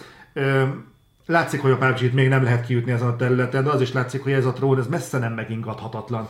Tehát itt nem akkora forról beszélünk, és kicsit egyébként féltem őket, mert hogy láttunk már olyan példákat, amikor a- az Angry Birds fejlesztő, nem tudom melyik, Igen, kik, igen, igen. ők velük nagyon-nagyon futott a szekér egy időben, ugye film is készült, Angry Birds 2, mit tudom én, tőzsdére is mentek, és most ott vannak, hogy azt hiszem róluk mondták, hogy jelenleg az iroda az többet ér, mint azok, akik benne vannak. Hát, és azok ők. Hát jó, ez vagy csúnya dolog, hogy azok, akik benne vannak, de Ő, mondjuk, mondjuk, mondjuk, mondjuk, mondták, mondjuk tehát maga a cég, mint mondjuk maga a cég, értem, hogy nem te megfogalmazásod, tehát mint a cég értéke. Ércég, igen. Igen, de hát ez, ez azért szokott így lenni a játékfejlesztésben. Tehát most húztak egy nagyon jót, egyébként azt is egy ilyen közelcsőt helyzetben találták ki ezt a koncepciót ezekkel a madarakkal, de nyilván az is egy, egy ilyen- az ilyen egyszerű ö, ötletekkel azok egy idő után ki fognak merülni. Tehát akkor újszerű, akkor nagyot ült, és aztán szépen lassan, hogyha nem tudsz még egy játékkal, meg még egy játékkal, meg még egy játékkal ezután menni, akkor inkább hagyd abba. Tehát ők, amit utána kiadtak, az mindegyik rosszabb volt. Annyit csináltak, hogy az Angry ráültettek mindenféle egyéb nagy filmes Wars-t. franchise Star Wars, Transformers, mindenféle Angry Birds volt, ami kicsit a ízecsekszegú lett a végére, viszont amiket újonnan próbáltak kihozni, azok igazából nem voltak jók, és az emberek nem vették meg. De volt az a disznós sorozat is, ami ugyanilyen kérdésfizikára épült. Tehát Az elején, az elején még nagy szám volt, hogy ennyi minden fizikás, meg szétesik, meg ilyen kérdésfizika, tehát a, mindenki szerette ezt. Azt utána egy Aztán jött a többi, akik ugyanezt lemásolták, Igen, és itt jobban. rengeteg, rengeteg, rengeteg ilyen játék lett, és onnantól fogva ők is belefulladtak ugyanabba, hogy nincsen új ötlet a, a nap alatt. Nagyon kevés az olyan stúdió, mint uh, amíg mondjuk David Brebennek az elitje, aki 85-ben csinált egy játékot, és most így a közösségi gyűjtésben ugye pár éve megcsinálta még egyszer, lényegében ugyanazt a játékot, csak most ugye uh, ilyen MMO jellegű, ilyen galaxis van, tehát ilyen open world lett az egész, de ugyanazt a játékot csinálja most, ő a stúdióvezető, programozásban is részt vesz, és igazából gyakorlatilag élete végéig ugyanazt az egy rohadt játékot fogja tudni erőltetni, mert van egy ekkora community körülötte, Találkoztam velük kint a. Gamescom-on az elites tannál, egyrészt az elites tann kurva jól nézett ki, és ezek rohadt nagy arcok. Persze. Tehát, De nagyon jó ez a már imádják a skifit. Ez, tehát, imádják a Star Wars, imádják a skifit, tele van a hülye utalásokkal az egész, és gyakorlatilag a- az a vicc benne, hogy ami mondjuk Jean-Michel Zsárnál ciki már elnézést a Jean-Michel Zsár rajongóktól, hogy mit ugyanazt a hat dalt különböző verziós számokkal ellátva adja ki az utóbbi 20 évben, és nem volt egy épeszű dallama, most erről öt linket fogunk kapni, de ez, de ez, meg ez, nem, nem nagyon, tehát Equinox ennyi, mit tudom, én, Oxigén annyi, Ennél a csávónál ez nem probléma, mert ugye az Elite az akkor is ugye egy, egy, egy nagyon jó játék volt, az első mm. open world játék volt az egész világon, és ugye most is jó játék az Elite, csak most ugye VR támogatás, meg mit a joystickok, meg hotas támogatások, minden szar. Tehát most azért kicsit komolyabb, és annak, aki mondjuk 80-ben játszott fel, annak geci nagy flash, hogy beülsz egy, egy ilyen tolóerőkaros valamiben, a fejeden egy VR headsettel, és benne ülsz abba a hajóba, amit mit tudom én, tínédzser korodban, így néztél a képen, így a három vonal, és össze-vissza megy, és már akkor is imádtad, és most meg, most meg ülsz a közepén. Tehát nagyon, nagyon jól kapta. A legjobb indie irány szerintem ez, hogy, hogy ugye akkor jó az indie, ha őszintén azt csinál, amit akar. Ezek egy dolgot akarnak csinálni, elited, de az egyfolytában életük végéig. Ez egy annyira érdekes dolog, hogy ez, ez most hát tudom, hogy fogom átkötni majd arra, amire előre kezdeni akartam ezt az egész topikot, viszont folytatnám még azt, hogy ö, ugye van még két ö, kandidátunk ugye arra, hogy kik csaphat le a Microsoft. Azért érdemes ezeket a plegykákat egyébként komolyan venni, mert általában a legtöbb Microsoftos plegyka igaznak szokott bizonyulni. Uh-huh. Tehát érdemes azért erre odafigyelni, nem is mondjuk készpénznek venni, de figyelni arra, valamit, valamit be fog jelenteni a Microsoft, ebben egészen biztos vagyok most az E3-nál. Szerintem senki nem akar még egy olyan E3-at, mint ami tavaly volt, meg tavaly előtt, és szerintem a Micro is érzi. És itt van ugye az, a Valve, uh-huh. A Valve azért lenne érdekes, mert a Microsoftnak ugye ott van a, a Windows Store-ja, aha. és egy nagyon érdekes kezdeményezés lenne, hogyha a legnagyobb rivális, Aha. az valahogyan bekerülne Microsoft égisz alá.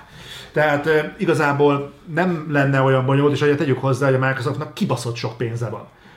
Úgyhogy Jó, igazából a- tőke az ott van, a tovább nem fogják eladni. Tehát annyira a Game Newell kezében van, hogy ő szerintem... És A Valve-nak már játékot se kell csinálnia. Tehát igazából ők azt csinálják, amit akarnak. Tehát a, a, a, Steamből gyakorlatilag ők tök jól megélnek, igazából nem akarnak ezen a dolgon erőlködni. Szerintem nem érdemes várni az új Half-Life játékra sem. Uh, tehát így igazából ez szerintem ez, ez, ez, ez, ez nekem egy kicsit sánta, hogy a, Valve, hogy a Steam-et bárki is bárkinek el akarná adni. A, így- az EA is meg akarta annó venni, és ők, nem, ő, ha az ilyenek nem volt elég pénze, akkor a Microsoftnak sem hát, lesz. ők, ők azt hiszem két milliárdért akarták megvenni, és Ez jó összeg. de, de érdekes, ez a két milliárd, ez pont annyi, amennyivel lejjebb becsülik most az EA-nek az árát, mint amekkora a piaci értéke. Ja, hát benne van a, De- a mostani hisztis. Persze, persze, persze. De ettől függetlenül egyébként maga a lépés az logikus lenne, még ha nincs is nagy a valóság alapja, de egy logikus lépésnek tűnik. Amit én nem, amit a legkevesebb alapját látom, az az, hogy az EA-re lecsapjon a Microsoft, és mégis van benne egyébként valamennyi, valamennyi finesz ebben az elképzelésben. Talán pont most, mert a, a nem azt mondom épp, hogy az EA renomélyen pont a Microsoft jelenléte segítene, de de, valami, de, de, de, ha valamikor, akkor most szerintem gyakorlatilag ennél olcsóbban nem lehetne licitálni az IE-re, mint Igen, most a, a Star, Most Star lejjebb van, mint amit valamit ér, ugyanakkor viszont ugye, tehát nem tudom, a Microsoft az, az amellett, hogy konzolholder, az egy eleve egy kiadó. Most, hogyha ö, én ebben a, ebben a dologból indulok ki, akkor én fejlesztőket vennék, és nem egy másik kiadót vennék meg, akinek ráadásul az ázsiai az le van nullázva. Ugye mit csinálna vele? Azt mondaná, hogy a fejlesztőket, amik ugye az EA, EA, amit az EA ad ki, ilyen BioWare meg ilyesmi, azokat szeretné valójában a Microsoft. És nem az EA-t szeretné, mert a brand biztos nem kell neki, mert most mindenki gyűlöli. Tehát mindenki egy olyan, miért használna egy olyan logót, amit kiraksz és már utálnak. Tehát így Hát nyilván, nyilván a csapatokkal együtt lenne igen, neki igen, igen, tehát az mert- IP-kkel. igen, mert a csapatokat meg senki sem utálja. Senki sem utálja a DICE-ot, senki sem utálja a BioWare-t. Hát a Most a BioWare-t egy picit, most, igen, igen, ezt átgondolom, tehát a BioWare-t egy picit azért utálják, de ö, ott is biztosan az a rajongónak a felütés, hogy ez nem a BioWare hibája, biztos az IEA. Tehát azért voltak ilyen kommentek is az Andromeda kapcsán, de a lényeg az, hogy azért vannak benne értékes stúdiók. De ezeket szerintem ehhez feltétlenül nem kell megvenni az IE-t ahhoz, hogy egy stúdió átigazoljon egy másik helyre, mert ez, egy- ez egy részvény akvizíció. Tehát a Bio, a- valószínűleg azért a, az IE-vel adatja ki a BioWare, mert valószínűleg van valami kapcsolatuk, egyéb szerződés, mit tudom, X játékot kiad az IE, vagy, vagy az IE-nek van részvény a BioWare, ebben nem látok bele, ez nyilván egy üzleti kérdés, amit ne- senkinek semmi köze nincsen hozzá. Tehát én inkább azt gondolom, hogy mondjuk szeretne mondjuk egy BioWare-t a Microsoft, akkor meg biztos, hogy szeretné megkerülni az IE-t, és ő lenni a kiadója, mert kb. az IE pénzt kér ezért a dologért, de azt nem gondolom, hogy az IE-t szeretné megvenni. Tehát igen, szeretné biztos azokat a brandeket, amit az IE birtokol, meg vicces lenne a FIFA-t mondjuk csak, meg a NBA-t csak Microsoft Xboxon, meg Windowson megjelentetni. Tehát ez biztos, hogy nagy üzlet lenne neki. Igen. Mert ugye a rajongók azok akkor talán vennének ilyen, ilyen olyan konzolt, mondjuk a Microsofttól, de így, hogy a kompletét megveszi, tehát én ezt nem tartom valószínűleg, attól még bőven tévedhet. Nem, ezek mindegyiket olyan hipotézisek, amik nagyon-nagyon meredekek, de ugye a, a, annó még a Blizzardnak meg az Activisionnek a fúzióját sem tartották nagyon valószínűnek, és, Igen, és mégis igen, megtörtént az előző generációban. Üm, kíváncsi vagyok, hogy ez, ez, ez hogy fog megvalósulni, viszont ezek a plegykák még ha nem is igazak okvetlenül, azt nagyon jól előirányozzák, hogy szerintem az E3-on most valami nagyon komolyat kell durrantani a Micronak, mert főleg, hogyha ezek a plegykák mondjuk tegyük teljesen légből kapottak, jól mutatja azt a fajta várakozást, hogy mit várnak a Microsofttól, milyen horderejű lépést.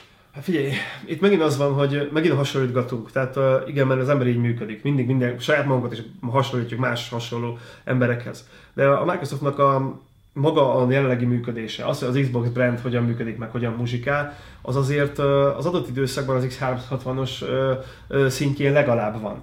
Attól, hogy közben a Sony jelentősen megnőtt ehhez képest, az, hogy a Nintendo jelentősen megnőtt ehhez képest, csak ehhez képest rossz a Microsoftnak jelenleg az Xbox brandjének az állapota. Mm. Tehát önmagához képest teljesen jó. A Microsoft jelenleg egy második, bocsánat, hát 2,3 generációs konzola van kint, egy második generációs konzola van kint a, a piacon, ami bocsánat, harmadik generációsra ugye sima Xbox, Xbox uh, 360 és most az Xbox van és a származékai. Tehát egy generációval ebben maradva a Sony mögött, és igazából ezt saját magához képest mindig növekedést tudod felmutatni. Tehát az Xbox van az jelenleg jobban áll, mint az aktuális időszakban az Xbox 360.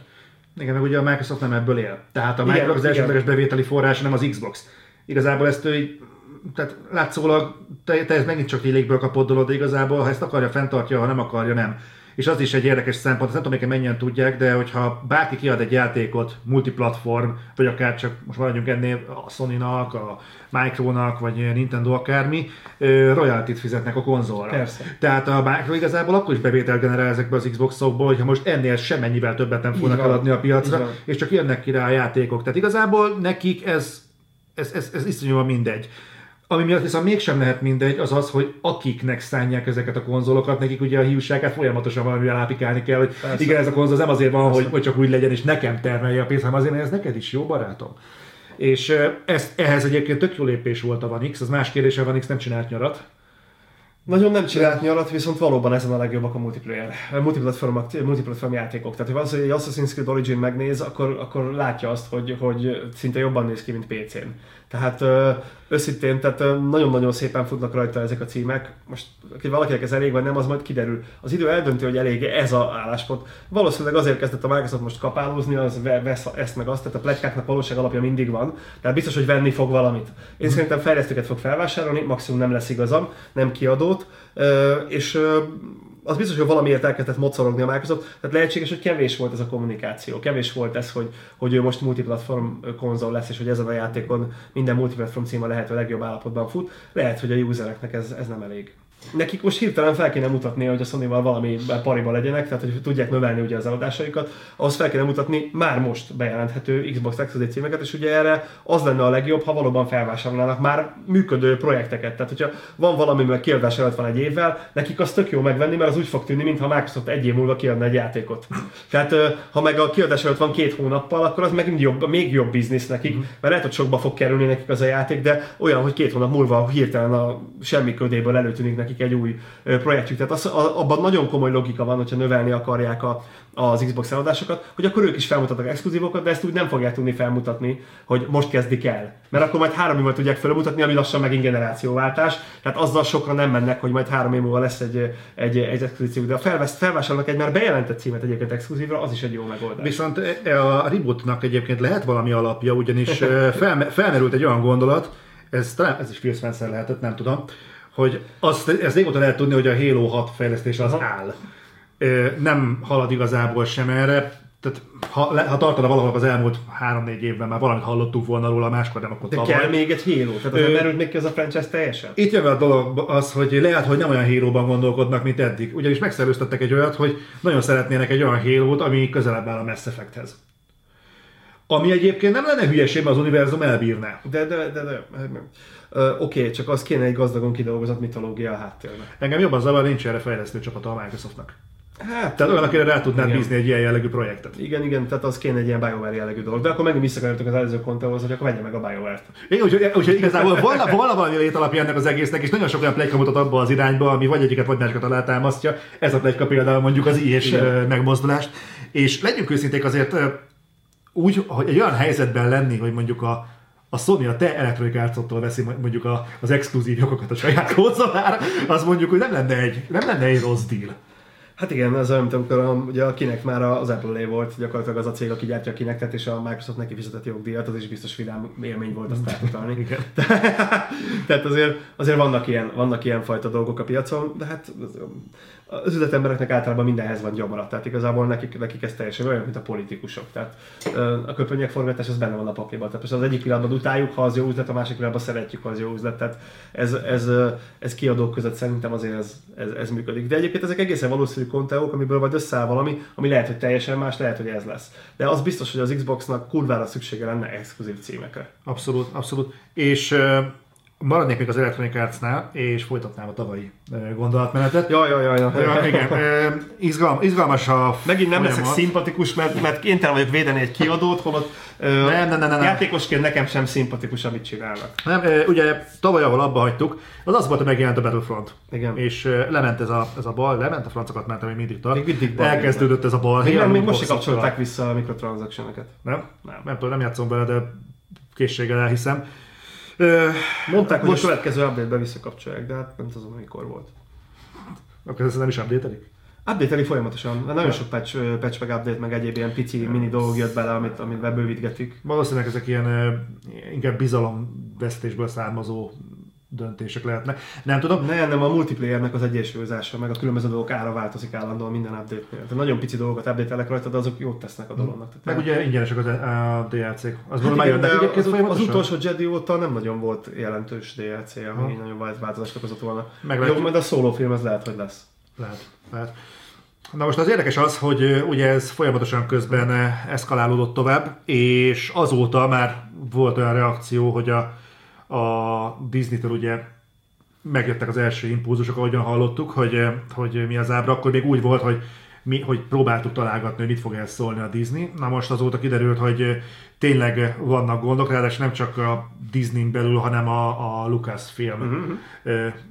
nak vo- nek volt egy-két keresetlen kifejezése, ő konkrétan tényleg ösztűz alá vette az Electronic Arts-ot, hogy nem érti, hogy hogyan jöhet ki egy olyan Star Wars játék, amiben nincsen single player kampány, ez még a Battlefield 1-re vonatkozott. Igen, az jogos is volt, igen. Aztán, ö, hogy ö, nem érti, hogyan jöhet ki egy olyan ö, Battlefield, Ba- Battlefront, Battlefront, bocsánat, mm-hmm. Battlefront, mindegy, ugye Jó. az hogy, hogy ki olyan Battlefront, amit ennyire agyon nyomnak a, a lootbox dolgot, hogy lehet, hogy a lootbox botrányra gondoltak inkább. Igen, a botrány nyomja agyon, nem a lootbox dolgok nyomják agyon, mert És- semmi baj nincs valami, nem kérnek érte pénzt. És kiderült egyébként a, a Lucasfilmnek az állításából, itt nem tudom egyébként, hogy mennyire akarják ráhúzni a vizes lepedőt végeredményben az Electronic arts az egészért, vagy mennyire valós az a fajta kommunikáció, amit ott látunk, mert hogyha valós, akkor szerintem ez, a, ez az amatőrségnek a ne továbbja, hogy a sajtóban üzengetünk egymásnak.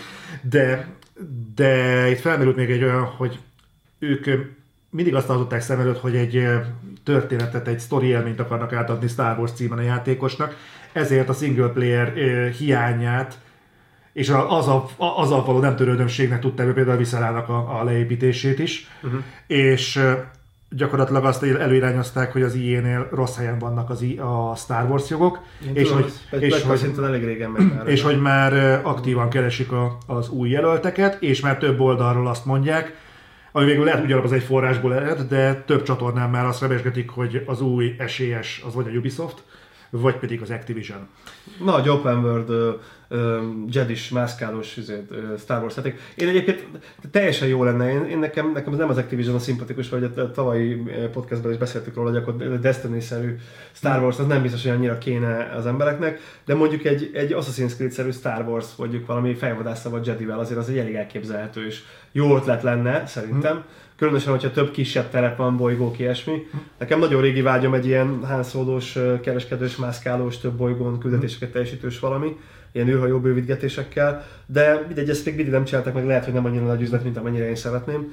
De persze, csak ugye megint plegykákra próbálunk reagálni, az, hogy mi van a háttérben, azt nem nagyon tudjuk. Szerintem biztos, hogy nem ennyire amatőr a kommunikáció. Én inkább arra gondolok, hogy abban az esetben lesz ebből változás, hogyha ez valakinek anyagilag megéri. Az, hogy most a, a Star Wars brandet birtokló cég, illetve a LucasArts, ami gyakorlatilag most már egy ilyen kicsit hát csúnya, kimondom, nagyon szeretem a LucasArts-ot, de inkább már egy ilyen látszattársaság, mint hogy, uh-huh. hogy egy komolyan jegyezhető ö, A stúdió. LucasArts még létezik? Létezik, mint brand, de létezik. Azt nem tudom, hogy hány ember van mögötte, de ezért mondom, hogy szerintem ez már egy kicsit inkább egy ilyen, mint tudod, a Lucasfilm, ami a Disneynek egy része. Tehát így oké, okay, brandben van. Tehát így hívják, mert így, így szeretnék a rajongók, tehát körülbelül erről van szó. Tehát az, hogy ilyen ők szimpatikusnak próbálnak maradni, ugye a Star Wars az egy nagyon közkedvelt franchise, akármilyen hiszti is volt az utolsó Jedi kapcsán, még mindig egy nagyon közkedvelt franchise, és ö, igazából persze próbálják a kármentést így is végezni. Tehát van egy ilyen lelki kármentés szerintem ebben a dologban, hogy az Electronic Arts-ra akkor is rá fogják húzni a vizes lepedőt, és az is lehet, hogy szakítás, azért is lehet, hogy szakítás lesz a dologból, mert az Electronic Arts nem tud szimpatikusan kijönni ebből az egészből. Mert ugye ennek a brandnek azért a hiszti az árt. Uh-huh. Borzasztóan sokat árt. Tehát ahogy a, a rossz kritikák ártottak mondjuk a utolsó Jedi-nek az ázsiai megítélésének, uh-huh. annyira, hogy volt az a pletyka, hogy a szóló filmet már Ranger szóló Ranger Solo. fogják szólni, az nem tudom mennyire igaz, de az nagyon szürreális. Állítólag tényleg Ranger szóló, ez Basszus, jó. Oké. Okay. Tehát, ö, ö, tehát az ilyen dolgok, azok, azok valóban ártanak a Ott, ott, piacon. ott más volt egyébként a probléma, ott ugye nincs akkora politikai korrektség, mint nálunk, és nem igazán ették jó szívvel, jó szívvel azt a, azt a nagyon kemény PC Aha. átütő üzenetet, ami az utolsó Jediben volt, úgyhogy Jó, most hogy nézett egy leírást, hogy, a, hogy az ázsiai nők nagyon nem szeretik a néger férfiakat, és hogy a, igen, ez az ázsiai nő próbáltam, versus néger próbáltam férfi. becsomagolni az üzenetet, valójában erről van szó, hogy Igen, igen, nagyon pc próbáltál, de itt lényegében erről van szó, hogy ezt, ezt konkrétan az volt a cikkbe, az angol cikkbe, hogy undorítónak találták az ötletet is. Mhm. Ebben semmi rasszizmus nincs. Igen, igen, igen. Ez, ez, egy, ez egy cikkből idéztük, tehát igazából, mivel se ázsiai nő, se néger férfi nem vagyok, ezért nem foglalnék állást. Viszont oké, okay, tehát Oké, okay, szerintem is az a legerőltetettebb része annak a filmnek, ami egyébként nekem tetszik, ugye már beszéltünk mm. magában Igen. erről. Tehát én szeretem az ilyenfajta ironikus tartalmat, de az nekem is az a, az a szál, az nekem egy nagyon fölösleges irány abba a történetbe, de mindegy, visszakanyarodva ez a dologhoz, elképzelhetőleg tartom, hogy akár egy olyan okból is elvehetik tőlük ezeket a jogokat, hogy a Star Wars brandnek a híre ne sérüljön. Tehát akkor is, hogyha nincsen ennek se művészi, se technikai, se semmilyen más alapja. Az, hogy üzletileg emögött pontosan mi van, én ab, úgy gondolom, hogy abban az esetben, ahogy mindenki a legjobban jön ki belőle üzletileg, akkor elveszik. Hogyha, minden, hogyha rosszul jönnek ki belőle, akkor ott marad. Tehát én nem tudom, hogy mi lenne a legjobb megoldás erre. Az, hogy az EA elfordul a, a single player játékoktól, mert az látszik, az azt jelenti, hogy mivel szeretnék single player Star Wars játékot, mint játékos azt mondanám, hogy hát nem tartom jó ötletnek, hogy az ilyennél maradjanak a jogok. Mint fejlesztő, meg azt látom, hogy a, a, ugyanazt mondom, mint tavaly, mert azóta is játszottam a játékkal, és igazából a, a DICE én azt gondolom, hogy nagyon szép munkát végzett. Tehát az a, az a játék az nagyon sok szempontból rendben van. Van, aki így szételemezte a kommentezők körül, hogy szerintem miért rossz ez a fajta multiplayer dolog, és nagyon belement ilyen hardcore szintig de szerintem a, a, annak a játéknak a multiplayer része az inkább a midcore és casual játékosokat próbálta meg targetelni, és nem a nagyon durván hardcore játékosokat. Mm. Tehát egy nagyobb audienciához szólt, ugyanúgy, hogy az előtte levő rész is. Uh-huh. Tehát nem feltétlenül egy, egy nagyon komoly uh, hardcore réteget akartak megcélozni, hanem inkább egy nagyobb területet is. Ezért van ez, hogy valaki felületesebbnek találja, mint ahogyan szeretné. De hogyha egy hardcore játékot meg nem fog játszani egy casual vagy egy midcore, mert az meg túl mélynek találja. Tehát... Volt egy érdekes felvetés egyébként, hogy a Disney, uh, hogy mi lenne akkor, ha 19 alapot húzna, és azt mondaná, hogy nem az Activision, és nem a Ubisoft kapná meg végül a, a Star Wars jogokat az Electronic mm-hmm. Arts után. Mert legyünk őszinték, a Star Wars videójáték megítélésének a, nem az Electronic Arts, mondjuk az Electronic Arts köthető botrányok miatt nagyon-nagyon nagy szüksége lenne arra, hogy a közösségben végre visszakerüljön hozzá elő a pozitív jelző. És hogy mi lenne akkor, ha azt mondaná, hogy odaadja az egészet a CD Projektnek. És aki egy, nem, tudom, nem tudom miért befejezni egy, egy Igen, játékot. tehát ott vannak pro és kontra érvek is a, a CD projektnél. Tehát, nagyon pici cég ez. Ö, igen, egyrészt nagyon pici a CD projekt, másrészt a CD projekt nem tud határidőre dolgozni, tehát az, az teljesen látszik a, nem csak a, a Cyberpunk 2077 Nem is akar határidőre dolgozni. Jó, tehát nem is voltak igazából motiválva soha, viszont azt látjuk, hogy például egy third party címet, azt nagyon minőségi szinten tudnak kezelni, a vaják erre tökéletes példa. Igen. Illetve ö, az, ami egy nagyon érdekes szempont, hogy a Cyberpunk 2077-et úgy tartják 5 éve a köztudatba, hogy ugyanazt az egy tízert látta belőle azóta is mindenki, semmi egy plusz kép legyen, de azóta se semmi egy, gé- egy gameplay képkockát nem láttuk Pontosan. Úgyhogy igazából lenne benne ö, fantázia, nem hiszem, hogy egy, hogy hogy pont egy Star Wars-t kéne rájuk bízni, de egyébként, ha ezt megtennék, az egy olyan szerintem egy plusz szorzó lenne, ami még talán még a talán még a, a filmek megítélését is tudná árnyalni, mert azt mondanák, hogy ez az a Disney, aki mer kockáztatni, aki nem a biztonsági játékra megy,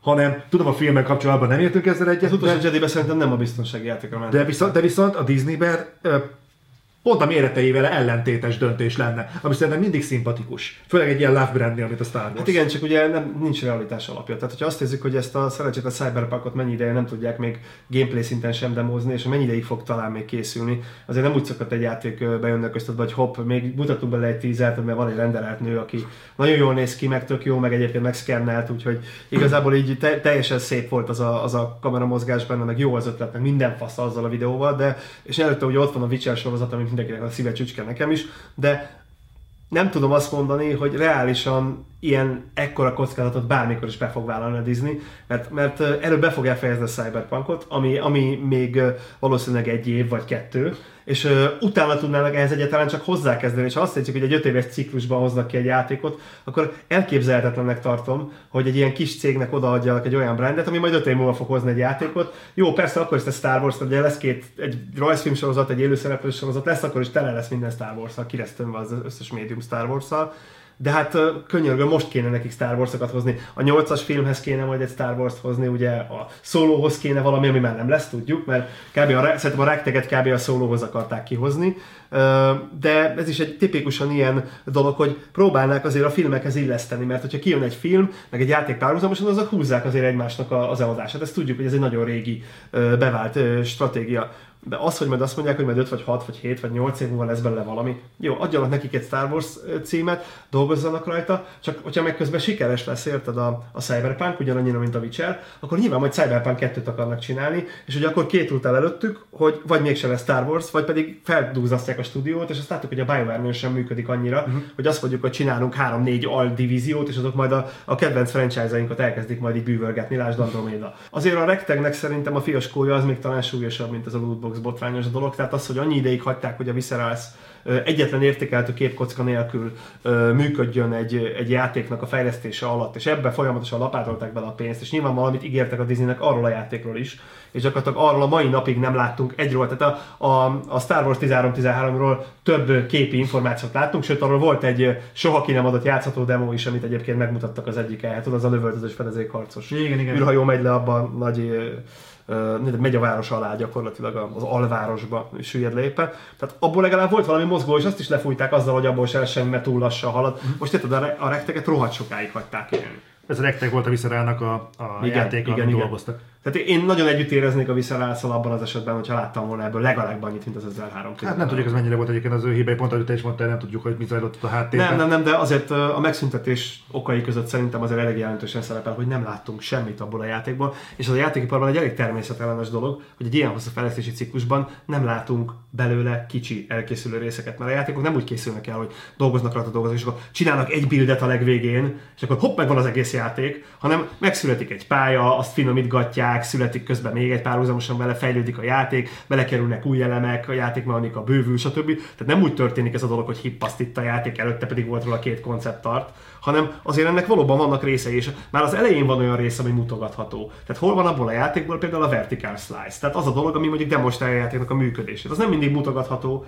de az egy, mit tudom, az egy egy fél éves, vagy egy másfél éves fejlesztési időszak egy olyan méretű játéknál, amit ők terveztek, utána egy, legalább egy vertical slice-nak lennie kéne. Mint ahogy egyébként előkerült az a Darth Maul-os játékból is, ugyanez, amiről most beszélek, az a vertical slice uh-huh. Amit a, a, az, meg Lucas arc alatt a, a, az első Force a fejlesztői kezdtek csinálni, azzal csináltak egy Darth Maul-os dolgot, és ki a YouTube-on egyébként a videó érdemes. Na, majd megnézem, bevágom, hogyha megtalálom. De most érted, a rektekről ennyit sem láttunk, pedig az is csak annyi, hogy lehet kardozni, meg lehet ott menni valami hangárba. Tök jól néz ki. Tehát az már egy bemutatható állapotú játék lett volna, csak valamiért lefújták, anélkül, hogy bejelentették volna.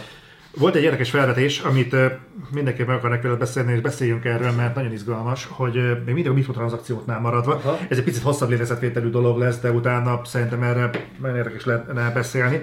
Uh, olvastam egyik kedvenc bloggeremnél egy olyan felvetést, hogy éppen többetjére fölmerült, hogy miért adják annyiért a játékokat, amennyibe kerülnek és hogy mi lenne akkor egyébként tényleg nem egy rossz felvetés, ugye még sosem volt arra példa, hogy annyira adták volna a játékot, amely végeredmény megkerült.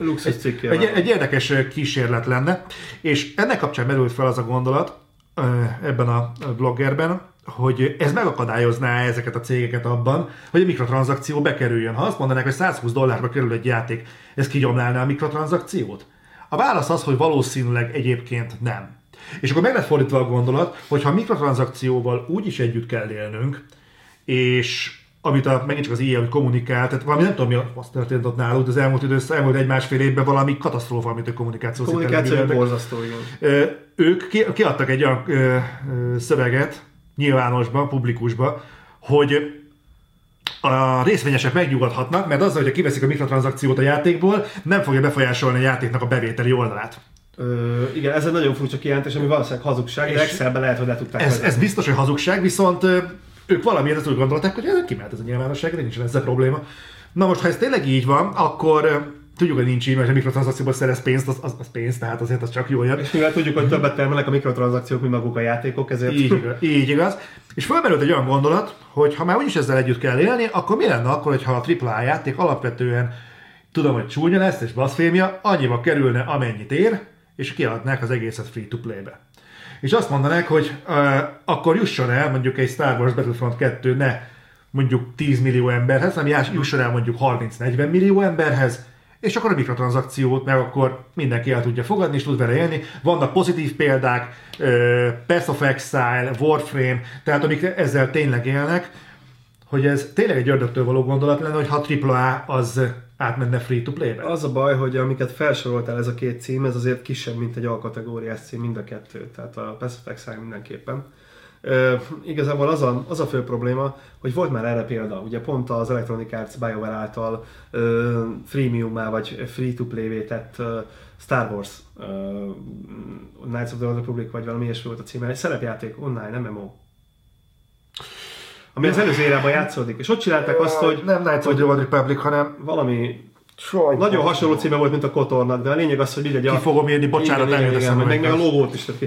Nagyon jó kis játék lett volna önmagában, de ugye kitalálták azt, hogy akkor lesz free, és abban konkrétan olyan zsívánságokat követtek el az iések, hogy bár free volt a játék, be tudtad vállalni a küldetést, el tudtál menni, de volt olyan, hogy ugye megkaptad a jutalmat a küldetésre, vagy egy ládában volt, ami pénzért nyílt. Jó, jó, jó, a, a világ görénysége ellen nincsen semmiféle antidót, de... Nem csak valahonnan, akkor is ugye pénzt kell szerezni, és mondjuk nyilvánvalóan, ha végigcsináltad a 6 órás küldetést, és akarod azt a jutalmat, amit ugye megérdemelsz, akkor kifizeted ezt a szart. Tehát ez kb. hogy túlszulejtek egy darabot a valamiből. Tehát mondjuk egy, um, ugye igen, tehát át lehetne állni teljesen mikrotranszakciós modellre. Egyrészt ez vagy ezek a görénységek kellenének, amit itt is láttunk, vagy hát, hogy behozzák megfelelően az árát, vagy kisebb játékokban kéne gondolkodni. Tehát most akkor ezek a játékok, hogy, hogy a, a beleölt összegnek egy részét mindenképpen vissza kell, hogy kapják az elején, mert, mert egyszerűen különben nem ebbe fektetne a, a befektető gárda. Tehát miért fektetnék valamibe, ami mondjuk rosszabbul húz mondjuk nekem az első fél évben, mintha bankba rakom a pénzem és kamatozik, vagy, vagy államkötvénybe fektetek bármilyen országnak, mondjuk vannak stabil országok is, uh, ahol be lehet fektetni mondjuk ebbe, és az egy fix hozamot fog hozni, és az nyilvánvalóan jobb, mint hogyha mondjuk befektetek egy kockázati befektetésbe, amit egyrészt elbukhatom az egészet, másrészt pedig nem kapok vissza az elején Igen, igen, igen, igen, viszont itt bejön az a képbe, amit most már régóta... Most üzletembert játszok fejlesztőként, de... Valóban, de beszélgetünk, hogy, hogy mi van akkor. De bejön ebbe a képbe az, amit most talán nagyon sokat pletykálnak a Ubisoft részéről, és az Live Gaming Service. Az, hogy a videójáték, az, ez nem tudom mennyire vagytok képbe, de szokjátok ezt a kifejezést, hogy live service, hogy hívják ezt? Live Game Service, Game Live Service. Live Game Service inkább. Live Game Service. A lényeg az, hogy igazából kvázi minden videójáték mögé állítanának egy életpályamodellt, hogyha ezt így, így, így szépen akarnák fogalmazni. Videójáték, mint életpályamodellt. Hát a videójátéknak egy életpályamodellt. Ez úgy néz, a játéknak. A játéknak egy életpályamodellt. Ez úgy néznek ki, hogy megjelenik egy cucc, és utána azt folyamatosan szupportálják megállás nélkül. Hasonlóan, mint amit elterveztek, ha jól sejtem, hogy jól lettem ez a Battlefront 2-nek, és hasonlóan, amit viszont nagyon sikeresen látunk, az Assassin's Creed Origin-nél. És milyen jól csinálják, ugye most márciusban jön ki a tök jó kiegészítő hozzá, ez a mumiás cuccos, kicsit fantaziban nyúló. Na, nagyon, nagyon sok minden van. Egyébként a Live Game Service-re egy nagyon-nagyon kivívó dolog, a Titan Quest című játék megvan? Hmm. Az a Diablo klón. Uh, valami, valami rémlik, de nem mondom. 12 éve jelent meg, múlt decemberben kijött hozzá egy kiegészítő. ez egy szép jobb Ezt nem ezen szupportak. Szóval ez egy újfajta modell, ami egyébként érdekesen visszakanyarodna, azért felvetettem, hogy tényleg annyira ördögtől való lenne, hogyha azt mondanák, hogy Valóban nyilván a 60 dollártól való elesés például az 60 dollártól való elesés, de tényleg annyira ördögtől való lenne, hogyha hosszú távon tervezünk egy játékkal, akkor azt mondanák, hogy inkább jusson el minél több emberhez, aki fizethet érte, hiszen pont azt beszéltük a videó elején is, hogy a nagy bevétel már így is a mikrotranszakcióból jön. Mi lenne akkor, ha ezt csak kibővítenék, és a botai 40-50%-os láthírtel 60-70-re nőne? Hát figyelj, szerintem Szerintem ez ugyanaz a kérdés, mint amikor egy fejlesztő egy kiadó felé mondjuk valamennyi pénzt kér fejlesztés közben, és aztán kér royalty ugye minden eladott példány után. Uh-huh. Tehát ha valaki nagyon hisz egy termékben, akár egy ilyen konstrukcióval is el lehet indulni, csak nem vagyok gazdasági szakember, de én nem látom nagyon reálisnak ezt, a, ezt az irányt, mert akár hányszor erre példát látunk, ahogy az említett bioware játékban is, akkor vagy ilyen súnyiságok kerülnek a dologba, vagy ha erre példát látunk, akkor mondjuk negyed akkora játékokról sem beszélünk, mint mondjuk egy Assassin's Creed. Tehát uh, igazából itt szerintem az olyan scale-nél, amiben most jelenleg az alkategória vergődik, hogy ez helyes, hogy ekkorek a játékok, vagy nem, azt én nem tudom megítélni. Nekem tetszenek ezek a játékok, de a kisebbek is szoktak tetszeni. Tehát uh, igazából abban én szerintem ezt valami, valami valószínűleg nem azért nem csinálják meg, mert annyira pénzéhesek, hanem azért nem csinálják meg, mert úgy gondolják, hogy ez nem működhet. Tehát uh, nyilván egy minden egyes kiadónak vannak elemzői, akik gondolkodnak azon, hogy hogy lehetne ezt megoldani. Ugye ezt termelte ki a DLC-t, a Season Pass és a Loot Crate-et, és ezek az elemzőknek a feje. És igazából Kijött a arcukból a ötlet. és uh, igazából ezekkel is próbálkoznak. Nyilvánvalóan lesznek még ötletek, amik fel fognak merülni azzal kapcsolatban, hogy hogyan, fog, hogyan fizes ki egy ilyen méretű fejlesztést. És hogy decemberben is elmondtam, hogy ez az a gond, hogyha egyik sem fog beválni, akkor nem lesz ilyen méretű fejlesztés. Tehát amit én kérdezni akartam, hogy mondtad, hogy nem lesznek akkor olyan horderejű játékok, hogyha nem fogják az emberek ezt megvenni. Nem Igen, ez egy egyértelmű dolog, nem fejlesztesz olyat, amit nem fizetnek ki. Valóban. Viszont egy olyan kérdésem lenne, hogy tegyük fel, hogy ez megtörténik, uh-huh. viszont a kiadónak nyilván van egy, egy presztízs értéke, van egy kurva egy csapata, amivel mm. dolgozik. Jelesen mondjuk van egy BioWare, egy DICE, egy Motivia, mindenféle igen, igen, csapat a Criterion. Ő, ő nem engedheti azt meg magának, hogy ilyen címen mondjuk olyan játékok jelenjenek meg az ő kezre alól, mint mondjuk egy PUBG. Tehát mi az a pont, ameddig mondjuk lesüllyedhet mondjuk például Battlefront 2, hogy mondjuk az IE-nek a kiadó jellege megmaradjon, de mondjuk ne az indie sorolják egy kategóriába, mondjuk Steam-en, tudom, Origin-en vannak elsősorban, de mondjuk, hogy ne egy kategóriába süllyedjenek ezek a Hát most elveszti kiadó jellegét, az amit az elvesztette közpénz jellegét. ne politizáljuk, bocsánat. Tehát igen, ez egy nagyon jó kérdés. Az, hogy az IE mit fog megengedni magának, azt nem tudjuk. Az, hogy mondjuk egy kiadónak van-e ilyen erkölcsi vagy morális uh, ilyen gondolatai, mint kiadó, hát uh, nem tartom valószínűleg. Tehát ő, ad, ő azzal fog foglalkozni, amiből pénze van. Ezt a, ezt a logikát szerintem minden kiadó mellé oda tehetjük.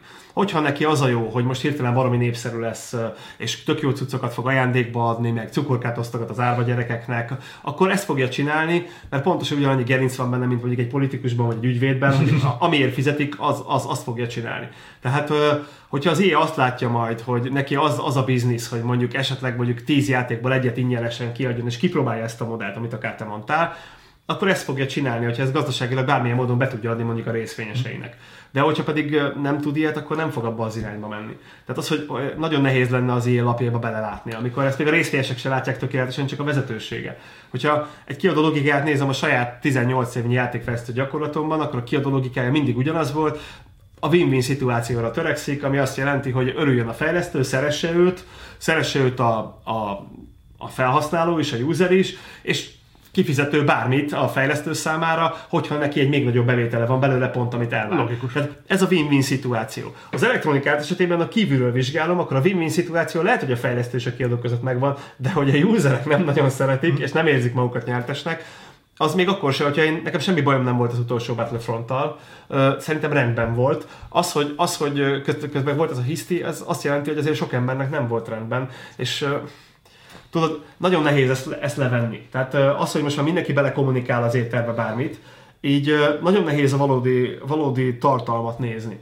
Nagyon kíváncsi lennék arra bizonyos negyedéves jelentésre, hogy a negyedév végén hogyan teljesített a Battlefront 2. Mert a saját tapasztalatom az, az hogy bármikor, bármilyen napszakban, legyen ez éjszaka, legyen ez nappal, legyen ez szerda délután, legyen ez vasárnap éjszaka, fölmegyek és azt mondom, hogy a, a viszonylag legkisebb eladott példányszámmal dicsekvő Xbox verziót berakom az Xbox One X-be, és azt mondom, hogy keresek egy specifikus meccset, és körülbelül 20 másodperc múlva bedob egy meccsbe. És nem botok vannak körülöttem, hanem emberek. Tehát, hogyha ezt nézem, ez, ez nyilván nem egy, egy, hogy mondjam, egy, egy, egy reprezentatív felmérés, hogy én egy, egy emberként ezt kipróbálom. De azért mutat valamit. Én azért gondolom azt egyébként, hogy szerintem ennek egyébként nem lesz jó vége, mert kevésbé a Battlefront miatt, hanem az IE miatt. Pont a Jongjénen láttam egy videót, egy YouTube videós, mm-hmm. nagyon szépen beszél. Korai srác, angolul nyomja, kurva jó a tartalom, nagy metágíres. És már is szimpatikus. Nagyon, nagyon. És ő hívta fel a figyelmet egy nagyon érdekes dolog, hogy Metacriticnél mindig csinálnak egy, egy toplistát, Aha. a kiadók toplistáját. Különböző átlagok alapján, kiknek volt a legmagasabb pontozású játékaik, hmm. fejek kerülnek azoknak volt legalább egy játék, mondjuk 90 pont fölött teljesített, vagy ilyesmi. Tavaly, a tavalyi listán az IE végzett az élen, mert Aha. hogy nagyon magas pontot kapott azt hiszem a Titanfall Aha. 2, az jó volt. meg, ja, meg a Battlefield 1. Aha. Nagyon magas pontokat kaptak. Idén fel se került a listára. Tehát így le, lenyomták a francba. De idén, de hát most hanyadik hónap Valahogy csúszással nézik egyébként a dolgot, mert az, az idei az nem ezt a három hónapot beszél, hanem múlt év márciustól most március. Ah, valahogy, igen, igen, tisztában az ö, igen. Ebből még levonni márciusban. Nem, nem, nem, tehát, és nem csak az lekés lecsúszott, hanem az értékelés alapján bekerült gyakorlatilag a kis kiadók közé. Tehát egy Koch média, meg nem tudom, mikkel van egy szinten. És és ez, ez, ez, annyira rossz, hogy megnézték egyébként a, a user score-okat, a kritikákat, meg mindent, mm. és legmagasabb pontszámmal, szem 76 ponttal talán valahogy így vezet a FIFA. Mm. És, ez, és ez, ez nagyon-nagyon durva. Az egy love brand. Szerintem ez az a pont egyébként, amikor nem is azért okvetlen, hogy a Battlefront milyen lett, hanem az IE megítélése milyen lett, szerintem onnan érdemes kivonni a, a Star Wars. Kicsit visszamentem egyébként a, a gondolatba, amit még a live service kapcsolatban fel akartam vetni, hogy van itt egy általános félelem, ami, amivel szerintem érdemes foglalkozni, hogy a live service nem hordozza -e esetleg magába azt, hogy MMO-sodni fognak a játékok. Dehogy nem hordozza. Dehogy nem, bőven hordozza ezt a lehetőséget. De hogyha az attól függ, hogy mennyire engedik mondjuk egy játszótérbe a játékosokat, ugye nyugodtan megtehetik. Bocsánat, nem a, nem a játékmechanikai szintjére gondoltam, ja. hanem az, hogy, hogy előfizetsz a tartalomért, Aha. és onnantól kezdve attól függsz, hogy a kiadó megszünteti-e a játék mögötti De... szervereket, mert a Ez hagyományos játéknál a játékod az megmarad. Ájjajjajjaj, igen, megmarad, igen. Csak hogyha mondjuk a kiadó nem a szervert, és mondjuk letöröd a játékkonzolodról a játékot a Winchesterről, és mondjuk berakod a lemezedet, amit tudjuk, hogy már a Dévan patch se fogja nem hogy az utána következő 17 javítást, akkor gyakorlatilag így sem rendelkezel a játékkal. Tehát hiába van meg lemezen a játék, berakod, és a Forza Motorsport Xbox One X-en telepítés 3,5 óra lemezről, köszönjük szépen Microsoft, jó ötlet, jó ötlet lemezen egyáltalán kiadni egy ekkora játékot, oké. Okay. Tehát um, igazából már most sem rendelkezel a játékkal. Tehát azt be, be kéne látni, hogy hiába van ott a polcodon a doboz, hiába van ott a fölcsöntött műanyag assassin figura, hogy így vagyok ez ilyen, vagy mit tudom én, így jövök gecire durván, hat nyilvesző az ujjaim között, meg egy-két orjukamba. Hát hiába van akármilyen plastik szemét hozzá, meg művészeti album, meg akármi. Maga, ami a lemezen van, az kb. a, a Day One patch előtti kód. Ami azt jelenti, hogy ha az mondjuk, mondjuk a szolgáltatás leáll a konzolra, nem lesz netes tudsz, akkor 10 év múlva előveszed a konzolt, berakod a játékot, és azt a bukhalmazt fogod játszani, ami a legelső napi patch előtt volt a játék.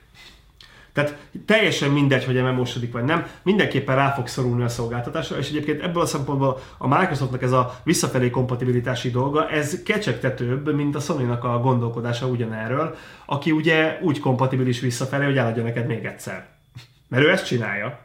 Tehát vagy előfizetsz ugye erre a, erre a Geica, erre nem jössz Igen, nem, igen. Nem, nem, van valami neve, Sony, vagy, vagy PlayStation. Now. Now, igen. Tehát PlayStation Now-ra, és akkor, akkor gyakorlatilag egy, egy előfizetés, egy cserébe teszi elérhetővé ezeket a dolgokat. Oda volt. Ez nagyon durván világított. Tehát vagy csinálsz egy ilyet, a Microsoftnál legalább megvan az, hogy ugye a régi játékainak a, a mentése is felhőben van, maga a régi játék is kvázi egy felhőből jön le, ott legalább megvan az a lehetőség, mint egy PC-nél kvázi, csak nem is otthon kell tárolnod, hanem tárolja majd neked a hmm. Microsoft, de ott is függsz a szolgáltatástól. Tehát már ebben a percben is kimondhatjuk, hogy teljes mértékben minden játéknál függsz a szolgáltatástól. Az ilyen kártizsos régi gépeknél nem, nem függsz a szolgáltatástól, tudom, vegyél egy Mega Drive-ot. Most szerintem tudsz ilyet venni, vagy egy Nintendo-t, egy ez valahol sokkal egyébként ez a felismerés, hogy gyakorlatilag olyan videójátékok... Már elég régen felismertem, nem tudom, lehet, hogy akkor sokat ittam. Nem, nem, nem, nem, nem az, hanem igazából az, hogy gyakorlatilag a, a videójáték az gyakorlatilag egy, egy olyan szolgáltatási halmaz része, amiben valójában a core játékot gyakorlatilag nincs. Elmondjam neked, hogy én mikor jöttem rá, hogy a szolgáltatás vált? Na? Geci régen. Emlékszel a Microsoftos Septiben összehívott konferencián, amikor bejelentették, hogy elvállalják a felelősséget azért, hogy ez a Red Ring of Death hiba előtt a konzoloknál? Nem. YouTube-on is kim volt. Kijött az akkori Phil Spencer, nem tudom a nevét, aki most az Electronic Arts-nál egy valami fő, főcsávó, Ah, ugyanolyan dökkesei fejű, mert így Ja, az EA Sportsot viszi. Igen, nem, igen, nem tudom a nevét, de lehet, hogy nem sem minden majd utána kiírjuk, oké. Okay. A lényeg az, hogy valószínűleg úgy válogatták őket, hogy ott van mellettük egy Jack Nicholson, képes a jelentkezők közül elég Jack Nicholson, és akkor fölveszik. a lényeg, hogy az akkori Jack Nicholson kijött, és kb. elmondja, hogy, hogy abban a... Peter Moore. Valami Moore, igen, ah, Peter Moore. De, de tudod, akkor ő is egy ilyen, izé, hmm. tényleg ilyen dökkes arcú gyerek volt. És akkor egy kijön, és akkor elmondja, hogy mi hibáztunk, elrontottuk, és igazából tudtuk azt, hogy ez a hiba van, de be akartuk előzni a Sony-t, ezt így szó szerint kimondja. Hmm. És cserébe azért, hogy, hogy a játékosokkal ezt, el, a vásárlóinkkal ezt eljátszottuk, cserébe azért három év garanciát vállalunk erre a hibára, úgy, hogy gyakorlatilag ö, futárt küldenek a konzolért, elviszik, kicserélik, visszahozzák. Tehát igazából neked semmi gondod nincs vele, a tönkre megy. Gyakorlatilag én amikor ezt elmondták, akkor először így néztem, mert akkor még autóra sem adtak három év garanciát, csak Hyundai vagy valami ilyesmit. Egy, egy autót vettél, akkor és külön kellett fizetni a plusz garanciális időért. Ezek meg így bevállalták egy 50 ezer vagy 60 ezer forintos játékkonzolra, körülbelül akkor ennyi volt a konzol.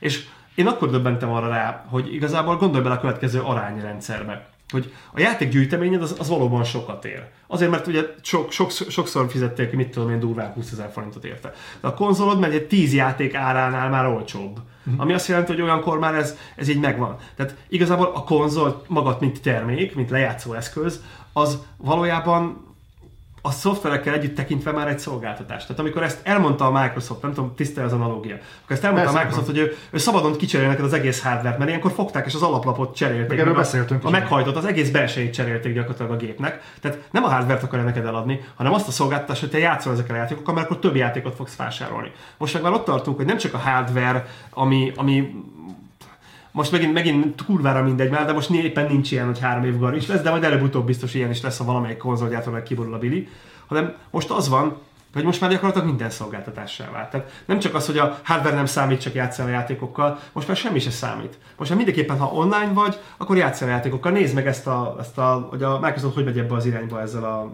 Xbox, nem Direct. A Game pass Game Pass, igen. Ugyanez, minden szolgáltatás. És ez egyébként egy nagyon-nagyon-nagyon jó irány a játék ö, ipar irányába. Gondolj bele, hogy lényegében ugyanez mondjuk egy Netflix is, vagy egy HBO Go is, mint, mint ez a Game Pass. Tök ugyanaz a szolgáltatás. Gondolj bele az analógiába. Értem, de viszont Nincs, nincs, a polcodon semmi. Fogod, valóban, de ezért a semmiért igazából ö, fizetsz. Benne van az egészben persze, hogy megvettél egy A szoftvert. szolgáltatásért igen, a, igen, de a szolgáltatás azért is fizetsz a szolgáltatáshoz, hogy megmaradjon. Tehát, hogy Persze. mondjuk 5 év múlva is ezzel játszani. Mi van akkor, hogyha úgy dönt a kiadó, hogy hát Oké, hogy te 5 évig akarsz ezzel játszani, de az elmúlt két évben nem jöttek be ezek a pénzek, ennek a játéknak a szerverét, én most lelövöm. Az láttunk erre példát az elmúlt időszakban. Nem túl kirívóakat, de azért volt egy pár példa, amikor a szerver szolgáltatás így megszüntették, mert hogy nem volt de ez ebben a pillanatban is benne van, ez nem vált. Persze, persze, megvan, csak ugye a pénzt viszont nem fogja visszaszolgáltatni erre Persze, az hogy nem. időszakra. Tehát én a live service azért látok elég komoly veszélyt. Tehát igazából ez egy bianco check arra, hogy remélem, hogy majd hogy itt a pénzem, és ugye megtartod jövőre is a szervereket. Jó, de hát ez ugyanaz benne van a Netflixben, meg az HBO Go-ba is. Mivel akkor az, neked nincs otthon, mint nincs otthon Blu-ray vagy DVD gyűjteményed, mert ugye van HBO Go vagy van Netflixed, és akkor ott el tudod élni folyamatosan a filmeket, amit akarsz. Ö, másik kicsit a dolog, mert ugye ott nem veszed meg ezeket a dolgokat. Tehát tudod, hogy ott neked sosem lesz fizikai szolgáltatásod. Tehát nem egy streaming dologról beszélünk, hanem az, hogy te a Game Pass-szel megveszed a játékot, te ott tudod, hogy Ogónál nem veszed meg. Ott tudod, hogy szolgáltatás veszel. Itt megveszed a konzolt, megveszed a játékot, és a játék egyszer csak nem fog már működni. Tudod, ez eh, valami olyasmi, olyasmi hasonlatot lehetne erre mondani, mint hogy, hogy alapvetően az emberek szeretnek egy olyan safe space-ben élni, ha így tetszik, hogy mondjuk, hogy biztosítva van, tehát, hogy, hogy biztonságos a környezet. Ugye, ugyanez a munkahely szempontjából a legjobb példa. Hogy ugye azért megy el valaki dolgozni egy multihoz, mert az analógiát meg fogod érteni, bár messziről indulok, tehát hogy gyakorlatilag 1965-től indulok. Az jó. Tehát, Ez egy jó korszak. elmész egy multihoz dolgozni, mert azt gondolod, hogy a multi az stabilabb, mint ha egy kis vállalkozást nyitsz, és azzal kezdesz el dolgozni. De tudod.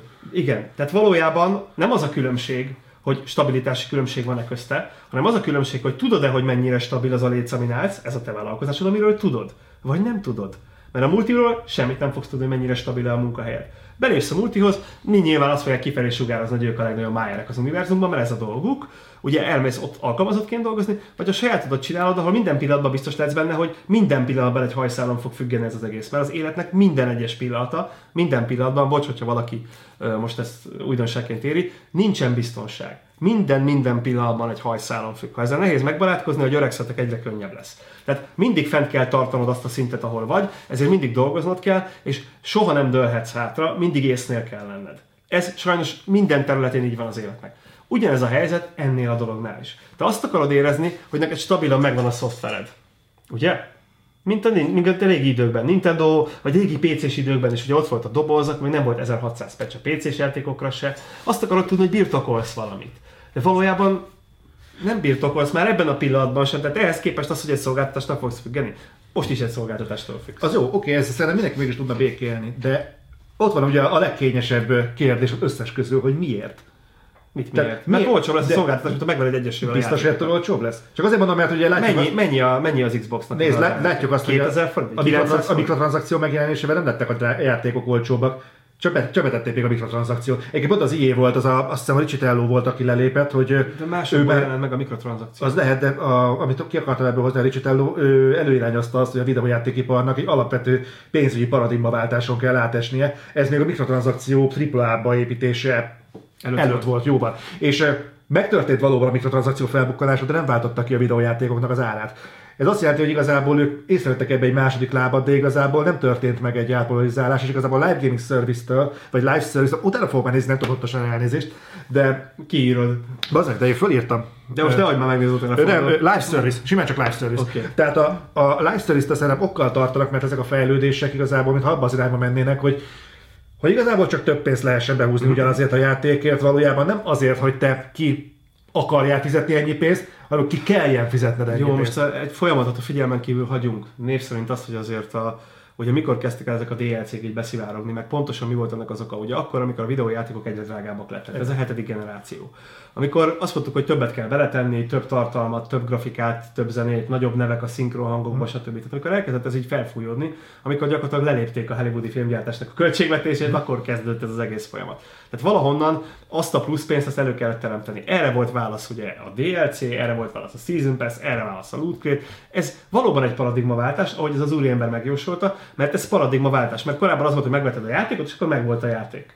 És hogyha volt valami, ez egy kiegészítő lemez, akkor is volt, régen is volt, a, a már a TIE Fighterhez is volt Balance of Power kiegészítő lemez, de az egy nagyon tartalmas és hosszú, mint egy Witcher kiegészítő lemez, tudod, hogy egy komplet játék, tehát ilyen 30 órás kiegészítő lemez volt hozzá. De a lényeg, hogy már akkor is volt, de akkor még valóban külön tartalomként érezted. Tehát ez egyfajta a drágulást ö, valamilyen módon ki kell fizettetni a userra, egyszerre nem lehet megoldás. Paradigmaváltás van. Maga a DLC is egy paradigmaváltás, azt lásd ebbe a dologba. Az, hogy te fizetős tartalmat külön veszel a játékból, az az. És ennek csak egy nagyon pici oldala, ez az, hogy az in-app purchase-ekkel a játékon belül még vehetsz ezt, azt, azt. Tehát minden ugyanabba az irányba mutat, hogy az első összeget nem akarják veled a kompletten kifizetetni, mert úgy érzik, és ugye te is úgy érzed, mert azért akarod ingyen a játékot, és azt mondani, hogy akkor veszel majd ilyen belső tranzakciókkal veszel ezt, azt, azt, hogy legyen az elején ingyen, és akkor legyen- legyenek benne a tranzakciók. Mert úgy érzik, hogy nagyon kicsi audienciához jutna el a játék, ha annyiért adnák, amennyibe kerül. Viszont igazából az, ez, ebből adódna, hogy akkor lehetne ingyen adni, akkor még több emberhez kerülne el. Igen, csak akkor olyan durva eh, mikrotranszakciókat kéne belerakni, mint a BioWare-nél és az Electronic Arts-nél ez a kellemes, hogy megvan a küldetésből a hasznot, de nem tudod kinyitni a árát, mert a hozzávaló kulcs az pénzbe kerül. De ez mindenféleképpen ö, egymás ö, kéz a kézben kell menjen, mert igazából Piszok, az, az, piszok hogy drága egy videójáték. A- a- Tehát egy, egy, egy fejlesztő stúdiónak az egy napja is rohadtul drága. Tehát ez nem egy konyha pénzhez mérhető összeg. Tehát hiszem, az- ott, ül, ott ül 60 ember. nem jut eszembe az MMO-nak a neve bassza meg, kurva idegesítő. Lehet, hogy simán csak Old Republic. Lehet, hogy Old Republic. Simán, simán csak Old Star Republic. Wars Old Republic. Igen, ez, ez igen, ennek szerintem is Old Republic. Lehet, hogy Old Republic. De mindegy, szóval az, de azt egyébként alapból elcseszték nagyon. Tehát Sok az, ott, ott, ott, ott, nem minden működött, de ez nem jelenti, hogy a modell egyébként halálra van ítélve. Tehát az, hogy az IE ezt is elbaszta, az nem jelenti azt egyébként, hogy maga a modell az életképtelen, mert a Ubisoft meg megcsinálta. Igen. Tehát jó, mondjuk ez kicsit más modell, de egyébként simán el tudok képzelni egy olyan megoldást, hogy mondjuk egy, egy Battlefront kidolgozású mondjuk Star Wars játék, ami a, mondjuk a szóló játéknak, a szóló filmnek a megjelenésére, ez nem fog megtörténni, de mondjuk az Obi-Wan filmnek a megjelenésére mondjuk ingyenes Mhm. elérhető. Vagy a minden 8-as platformra. résznek a megjelenésére biztos lesz valami. 9-es. 9-es.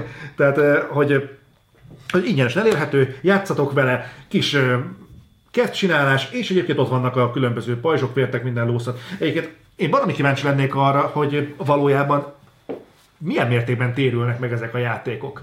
Mert azt látjuk, hogy, hogy nagyon-nagyon igényes címeket fejleszt mondjuk a Sony is. Igen. És nyilván ezekkel a fejlesztési költségekkel ő aztán pláne szembesül, mert kurva sok first party játékot fejlesztenek. És nagyon sokszor fölmerül, hogy mennyire drága a játékfejlesztés. Nagyon. De, de őszintén szólva azért látjuk ezeket az eladásokat. Nagyon-nagyon sok játékot adnak el idén.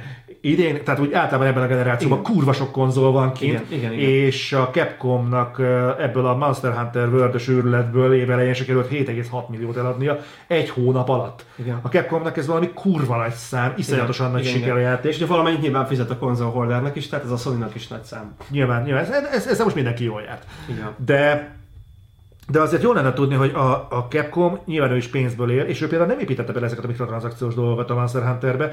Lehet, hogy nyilván más költségvetéssel dolgozna, de nagyon kíváncsi lennék arra, hogy valójában honnantól térül meg mondjuk egy kiadónak a játék, mert igazából ebbe az olvasatból a játékosnak, hogyha azt mondják, hogy igen, nem térülnek a játékok ezek a mikrotranszakciók, akkor miért az az egyik kiadó megengedheti azt, hogy ezt kivegye a játékaiból, a másik pedig olyan, mintha csak ezzel tudna együtt. Más üzleti modellek. Egy- tehát egy, még, az, még az aktuális alkategóriában is rengeteg különböző üzleti modell van. Azon kívül az, hogy most valaki a mikrotranszakciót kiveszi a játékából, az lehet egy kockázatvállalás, de úgy gondolja, hogy ettől népszerűbb lesz. Tehát ez is hozhat neki akár plusz vásárlót. Tehát ez, ez um, egy ilyen analóg dolog, hogy most érted, mi, mi, mi, miben, miben bízol, most mire rakod fel az egésznek a dolgát, hogy, hogy eladod a kopikból azt a mennyiséget, hogy elég legyen, vagy azt mondod, hogy abból eladsz valamennyit, és akkor még szípolyozod őket a mikrotranszakciókkal, direkt használtam ezt a szót, hogy elektronikác fanok, elektronikác héterek is imádják a podcastünket, ezt tudod én clickbait hogy kiírjuk, hogy itt azt mondta szípolyozza. Jó, oké. Okay. Tehát a lényeg, hogy ki miben bízik. Ezek kísérletezések. Tehát a, amikor most olyanokat írnak a PC a cikk, hogy, hogy ez a videójáték, videójáték piacot ö, ö, meg, megfolytja, és a videójáték piac tönkre mehet a, gyakorlatilag attól, hogy, hogy a mikrotranszakcióktól, meg a többi modelltől, és hogy vergődik meg minden pro, probléma a videójáték iparral, ugye unblock az egésszel, és akkor közben megismered a számokat, hogy gyakorlatilag soha nem gyártottak ennyi videójátékot, soha nem volt ennyi brand, soha nem volt ennyi különféle stílusú játék, tehát egyszerűen most a legnagyobb a videójátékipar all time, és ott meg azt mondogatják, hogy azért fog tönkre menni. Tehát van, amikor a, a saját szemszögéből az ember bevilágítja az egész univerzumot a saját elméletével, és mindig fog találni olyan egyezéseket, amíg azt igazolják. Ettől még nem lesz globálisan igaz, csak a te szempontodból. Tehát a, annak az a lényege, hogy a videójátékipar a kezdete óta egy kísérletező ágazat. Mind az eladás szempontjából, gondolj bele a pénzbedobós játékgépeknél, hogy ott mennyit dobsz bele. Hát ott is egyébként olyan 30-40 ezer forintból lehet végigjátszani egy Alien vs Predator korabeli valutából végignézve, és előtt állsz végig, egyébként 40 perc alatt játszod végig. 40 perc alatt. És a különböző játékosok egyesével dobálják be az érmét, és ez egy kooperatív játék. Tehát ugye annak megfelelő mennyiségű ellenfél jön, hogy hányan játszák, és hogyha valaki meghal, akkor ugye nehezebbé válik emiatt a játék. Tehát vagy a többi dobál bele több zsetont, vagy a csávónak összedobják, aki segítette őket eddig, meg nem látod a játék végét. Tehát a, az mindig, mindig, mindig, mindig, mindig változik, és ez Val- a folyamatos evolúció. Valahol kicsit megvédem, most én leszek az ördögügyvédek, és meg, megvédem az újságíró kollégát, hogy azért szerintem okkal gondolják azt, hogy ez nem kísérletezés, hanem azért egy iparági tendenciát látunk e mögött. Ugyanis a... Maga a kísérletezés egy iparági tendencia. Igen, de azért ezek a kísérleti fejlesztési területet senki nem titkolt, ez soha büdös hát, egy másodperc. De a kutatásfejlesztésnek valamikor van egy végeredménye, egy kifutása. Ezek azért a mikrotranszakciók. Vannak végeredmények, csak mondjuk azok a végeredmények követik egymást mondjuk 50 éve. Tehát ezek vannak végeredmények, mert megjelenik egy játék, azt tekintjük egy végeredménynek, amit az ipar kitolt magából. Hát igen, de itt nem egy játékra korlátozódik. Nem lesz a végső konklúzió, mert változik a világ. A mikrotranszakció nem egy játékra korlátozódik, tehát azért ez végigmegy egy egész ipar. Mert ez egy úgynevezett tendencia. Tehát most ez a mikrotranszakció, ez most a Szent Grál. Most azt gondolják. De mondjuk ezelőtt, itt 20 éve nem ez volt a, a dolog, hanem akkor a, mint a pénzbedobás volt a, a központi dolog. Hogy csináljunk olyan játékot, ami pont annyira nehéz, hogy, hogy jó sok pénzt leszedjen tőled, de azért annyira élvezetes, hogy azért bele akar tenni a pénzt. Akkor ennek a kettőnek az egyensúlya volt. Igen, csak szerintem itt azért fosnak az emberek, mert ami mondjuk egy videó, egy játékteremben, hogyha elment és bedobáltad a pénzt, nem volt meg az az illúzió, hogy hazaviheted onnan mondjuk az Alien vs Predator. Ahogy ne lett volna. Nem. Akkor is megvolt ezeknek a játékoknak az otthoni verziója, ami oh, otthoni verziója, de ezt nagyon a játékteremből nem vitted haza. Nem, Tudtad, hogy egy szolgáltatást, igen, nem lehetett. Igen, Tudtad, hogy nem viszed haza.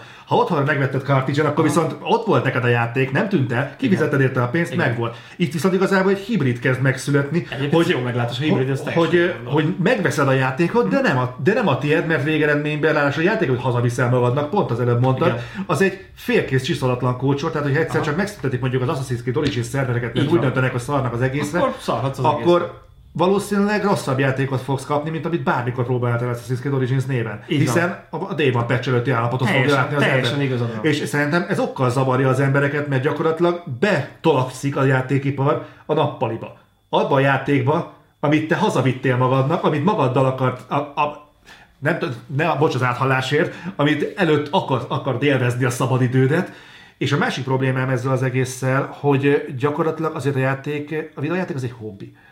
Az egy hobbi tevékenység. Így van. Ez, ez, ehhez mondjuk ilyen szintű azonosulást elvárni valakitől, az... Azonosulás, nem kell azonosulás, bérelsz egy szolgáltatást, ennyi történik most. Nem, nem, veszel egy szolgáltatást. Veszel egy szolgáltatást, igen. Tehát ez, az, azért fura ez a dolog, mert hogy ha előfizetsz, most összehasonlításként volt mondjuk a Netflix. Uh-huh. A Netflixnél nincs meg az az illúzió, hogy ezt a dolgot te birtoklod egy percig is. Még a szolgáltatás is igazából Jó, csak, csak részvevője. Igazából felszállsz arra vonatra. Sőt, ez nagyon jó példa. A, von, a vonat, ahogy felszállsz rá. Nincs meg az illúzió, hogy a vonatot ilyen felszálltál, leszálltál rólad. Hogyha azt mondják neked, hogy kapsz egy kis vonatot, amiből utána szépen elviszik a vagonokat, akkor jó, akkor most... joggal érzed azt, hogy megloptak. Oké, okay, de most ugye ez a, ez a DVD Netflixes dolog, hogy, hogy ott is volt egy átmenet. Persze ott fizikailag az előbb a kezedbe volt a DVD, tehát hordtad magaddal a lemezeket, akkor az megfogható volt. Hmm. Ugye az a tárgygyűjtő embernek szólt, hogy a lakásod tele rakta DVD borítókkal. Nagyon fasza volt, ott is láttam, aki azzal dekorálta a polcait. De igazából ez, ez, ez tipikus az, ezek filmplakátok kicsiben, tudod, és tele volt fel az egész. Ha valaki mozimániás, el tudom képzelni, hogy ezt szereti. Oké, okay, azt megveszegette. És most azért eltelt egy bizonyos idő, és látod azt, hogy a, a Blu-ray, ami utána következett, ugye a nagyobb felbontású, blabla, bla, most már 4K Blu-ray-ben megjelnik, utolsó Jedi 4K-ban nem sokára, csak mondom, mert annyira szeretted a filmet. Még nagyobb felbontású zöld tejet ivó Luke Skywalker. Azért az mindennél te többet ér, az, az egy ezer szónál is többet. De végre megnézhetjük a, a, annak az állatnak a csöcsén a pattanásokat. Miközben a Jedi Mester... Fura igényeid vannak. Ugye, tehát mennyire, oké, okay, de mindenkinek mások az igényei, ugye.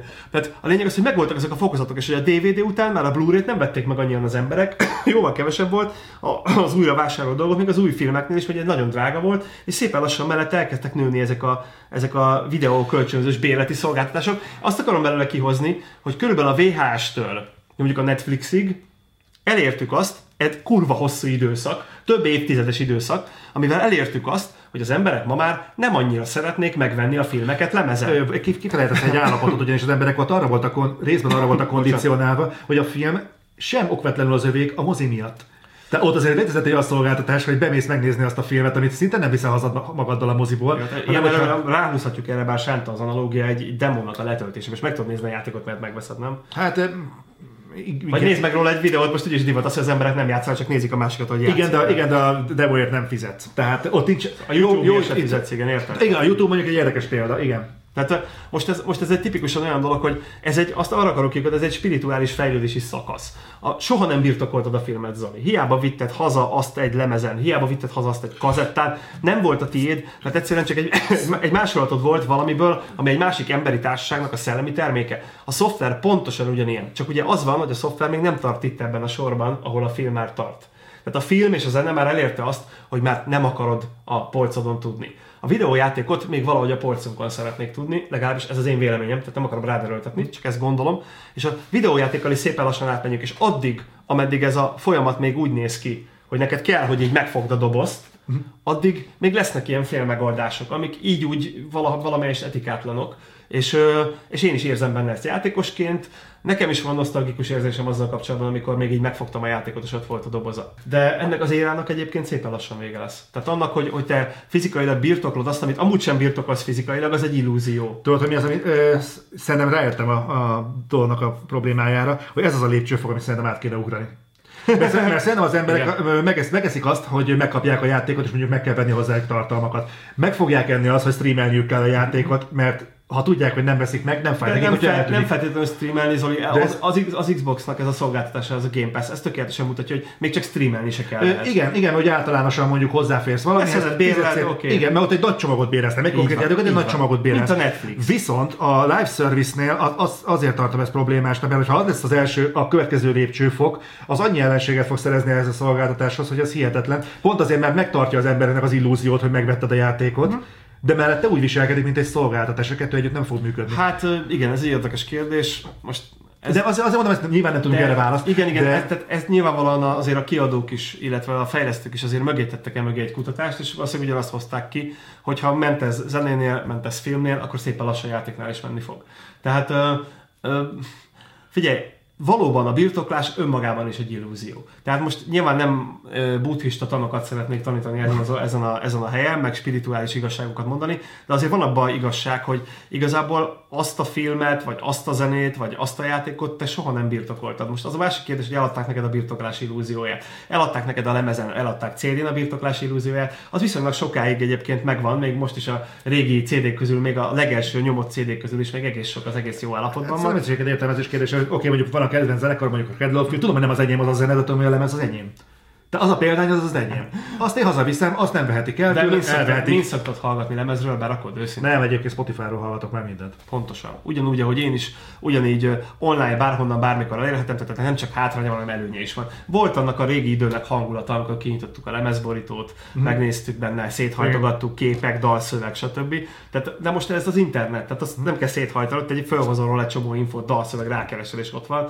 Tehát most ez csak egy átalakulás. Nem feltétlenül lesz ettől rosszabb, Sőt, egyébként az ilyen, ez ilyen, a Microsoftnak ez a kezdeményezése, ugye a, a Game Pass, ettől csak jobb és egyszerűbb lesz ez az egész történet. Abszolút, én pártolom egyébként, én mondom, ezt csak ezt a lépcsőfokot tartom nagyon veszélyesnek, pont azért, mert látjuk, Amiben hogy, most menny, hogy, mennyi hiszti, hogy mennyi hiszti tud ebből kijönni, és, és nem biztos egyébként, hogy kell ezzel még sokat szórakozni, mert én most azt látom, hogy olyan puskaporos a hangulat egyébként a, a játékiparban döntésekkel szemben. Most mondhatnám például Ubisoftnak a division problémáját, ami a generáció elején volt.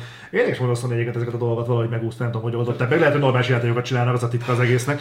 De valahogy a, valahogy a EA is bele bicsaklott ebbe az egészbe, a Destiny-vel folyamatos problémák voltak, a single playernek akartak eladni egy olyan kampányt, ennek semmi nem köze nem volt a single playerhez. Ez, az nagyon és az, az, az, nagyon ciki, és uh, szerintem nagyon sokan érzik azt, hogy szórakoznak velük, hogy olyan, tudod, az a fejlődési folyamat, amikor igen, következő, igen, a következő generáció kifejezés, tudod, amikor, amikor úgy jobb lesz, akkor hátrahagyjuk az előző generációs dolgokat, már nem azt várjuk, már nem normális az, hogy beszarik a gyerek, hanem most már joggal várhatjuk el tőle, hogy használja a WC-t, esetleg menjen el iskolába. Jó, de még az gyerekeknél is Utána meg, hogy legyen öngondoskodós, tudom, azt látod, hogy a következő generációnál olyan problémák merülnek fel, az előzőben nem volt, legalábbis nem de, láttam. De a gyereknél sem generációváltás volt, és annyi történik, hogy az elején még be is szarik, de már fel, félig már megy a WC-re. Tehát az én két, két évnél alatt valamennyivel idősebb kisfiam is, már van neki ilyen WC konverter, amivel a kicsi seggét rá lehet tenni a WC-re, és ugyan már még pelenkás, de néha már, már követeli, hogy ő WC-n akar ülni, és akkor abba is bele tud már kapni. Ez az a vákumos, ez ki is szívja? Nem, ez nem ilyen gusztustalan dolog, ez csak, egy, ez csak egy műanyag dolog, hogy a gyerek ne instant belepottyan a WC-be, hanem rá tudjon ülni. Van egy ilyen kis lépcsős része, ilyen kis fellépő, ami fölül a baba, és ráül a WC-re, és ott úgy csinál, mint a felnőtt lenne, hogy ott tud kakilni, meg pisilni.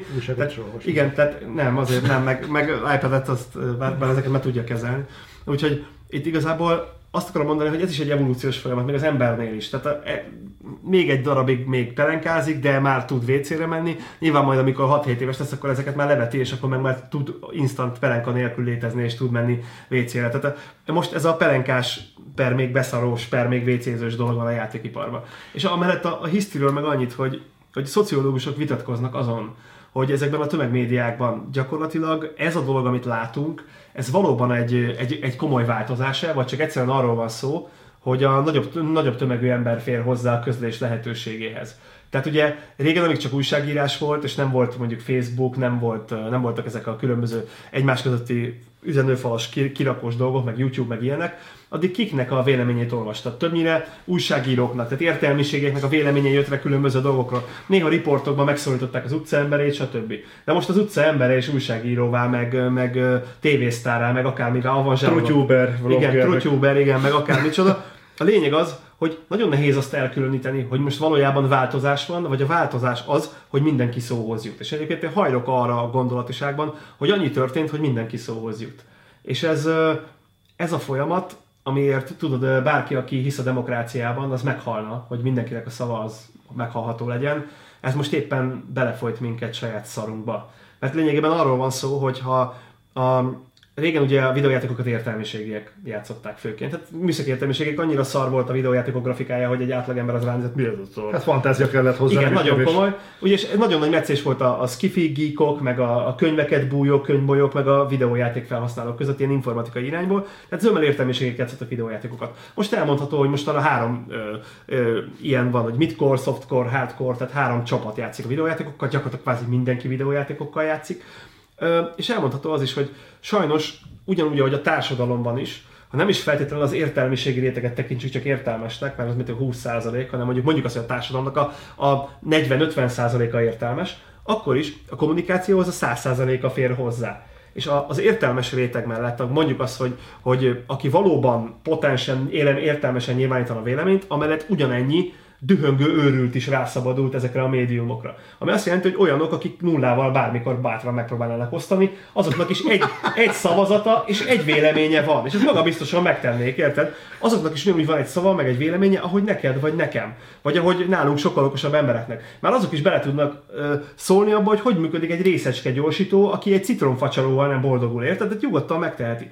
És így az 50% értelmes vélemény mellé, ami eleve egy, egy, egy nagyon pozitív és nagyon emberbarát becslés, hogy ennyi értelmes ember van, egy civilizációs szinten, egy 50%-nyi értelmetlen ember is társult, és ugye az intelligens ember között meg van egy olyan, egy olyan rossz szelekció, hogy ha én nem értek valamihez, akkor mit csinálok? Hallgatok. Nem szólok bele, igen.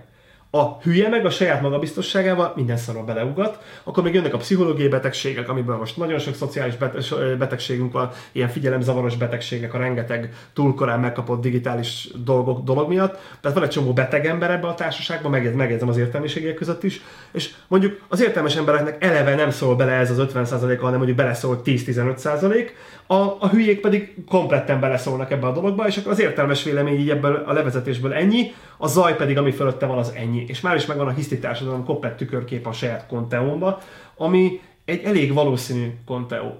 És innentől fogva pedig nem nagyon tudod ezt komolyan menni. Ugye visszakötve a Netflixhez tehetségesen, sokszor reklámozzuk ezt az oldalt, vagy ezt a csatornát, hogy akármit, ezt a szolgáltatót. Uh-huh. Azt mondták, amikor van ez a Will Smith-es orkos, nyomozós... Bright, igen. Igen, ez a, fú, nagyon borzasztóan tudik, így elsőre, de nem néztem meg, úgyhogy nem alkotok róla ennyire durva véleményt.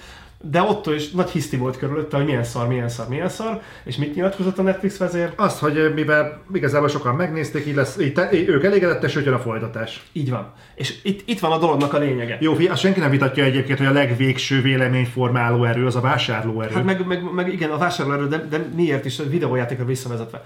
A videójáték az egy-két indie uh, terméktől eltekintve, akinek küldetéstudata van, és ez mondjuk az összes videójáték fejlesztőnek, mit tudom, a 10%-a, ahhoz képest ezek tömegtermékek.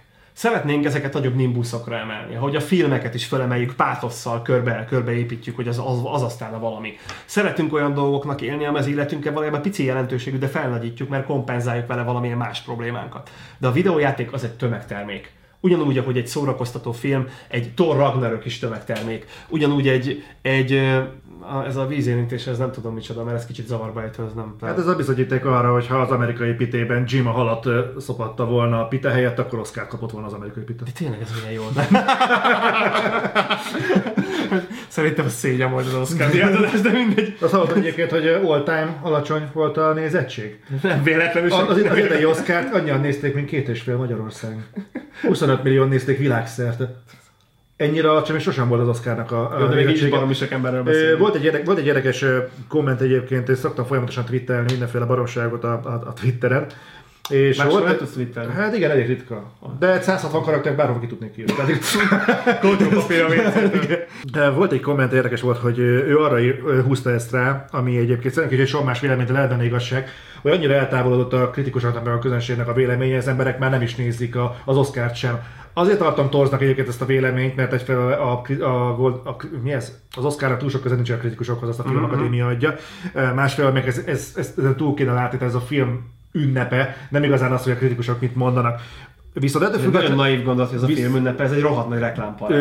Valóban, de azért ettől függetlenül ez a film ünnepe. Tehát Jó, okay. ünnepeljük azt, hogy vannak filmek, meg, meg igazából valamilyen mértékadó abban, hogy, hogy milyen filmeket nézünk. Hozzáteszem, voltak jó filmek egyik az Oscaron. Ez mindig a, a, a, három óriás plakátot mindenképpen nézem. Ha csak egy filmet nézem, meg a három óriás plakát, ebből én ezt, már, én ezt már egyébként az ajánlója alapján eldöntöttem, hogy ez a film engem érdekel, meg a rendezői alapján eldöntöttem, hogy ez a film Kurva engem érdekel. Ö, amit ki akartam ebből hozni, hogy ö, én azt látom nagyon nagy hibának, hogy felhigult nagyon a kritikusi szakma. Tehát az, hogy a, hogy a kritikus az régen ugye egy szűrő volt. Uh-huh. Tehát neki az a dolga, hogy az, át, hogy az átlag embernek, ahogy egyébként mindenki olvas újságot, különböző témában, legyen gazdasági folyóirat, filmkritika, játékkritika, uh-huh. bármi, az átlag embernek nincsen ideje mindenben otthon lenni. El fog olvasni mondjuk egy egy kritikát az adott témában, uh-huh. megnézi mondjuk a portfóliónak az elemzését, hogy állnak most a különböző Igen. dolgok, és az alapján hoz egy véleményt az adott témában, mert mondjuk hozzá akar szólni egy társaság, vagy akár egy teljesen normális reakció. Persze. Csak az a probléma, hogy Istenem, ki mondjam? Mond.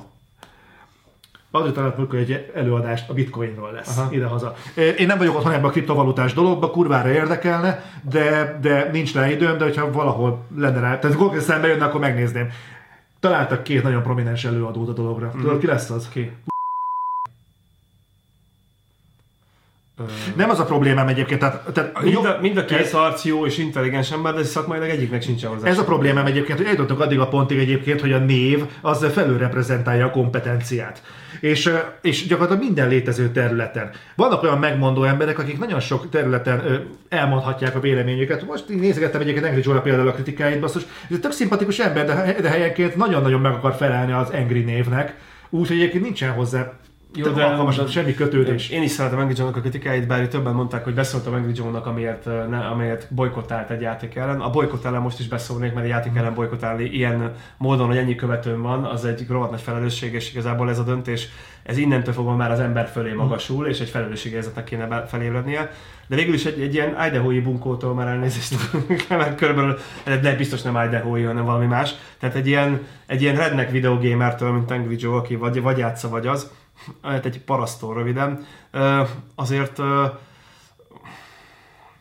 tehát még tőle is több felelősségérzetet várnék azért egy ilyen, egy ilyen megnyilvánulásnál. De egyébként meg pont amiatt, hogy ennyire egyszerű a gondolkodásmódja, e, emiatt szeretem a videóit, mert néha borzasztó a lényeglátó. Szórakoztató régen sokkal jobb volt, mint most. Tehát az, hogy most már valóban ugye stúdió, green screen, lófaszom, mindent eljátszanak, meg elhülyéskedik az egészet, és néha tényleg vicces. Most már sokkal rosszabbak a kritikák maguk. Ugyanaz, mint oda amikor a, a régi videó kritikái azok tök jók voltak. Aztán lett hat, négy csatornája, így alig ért rá valamire, és, és borzasztó kritikái lettek. Utána közte volt majd egy-kettő, ami tetszett, de igazából régen szinte minden minden kritikája jó volt. Tehát ahogy valami így feldúzzad, meg felfújjuk, akkor az szükségszerűen egy kicsit besározódik. A kritikusokkal egyébként ez a probléma. Egy Puzsér az egy történelem tanár, az meg.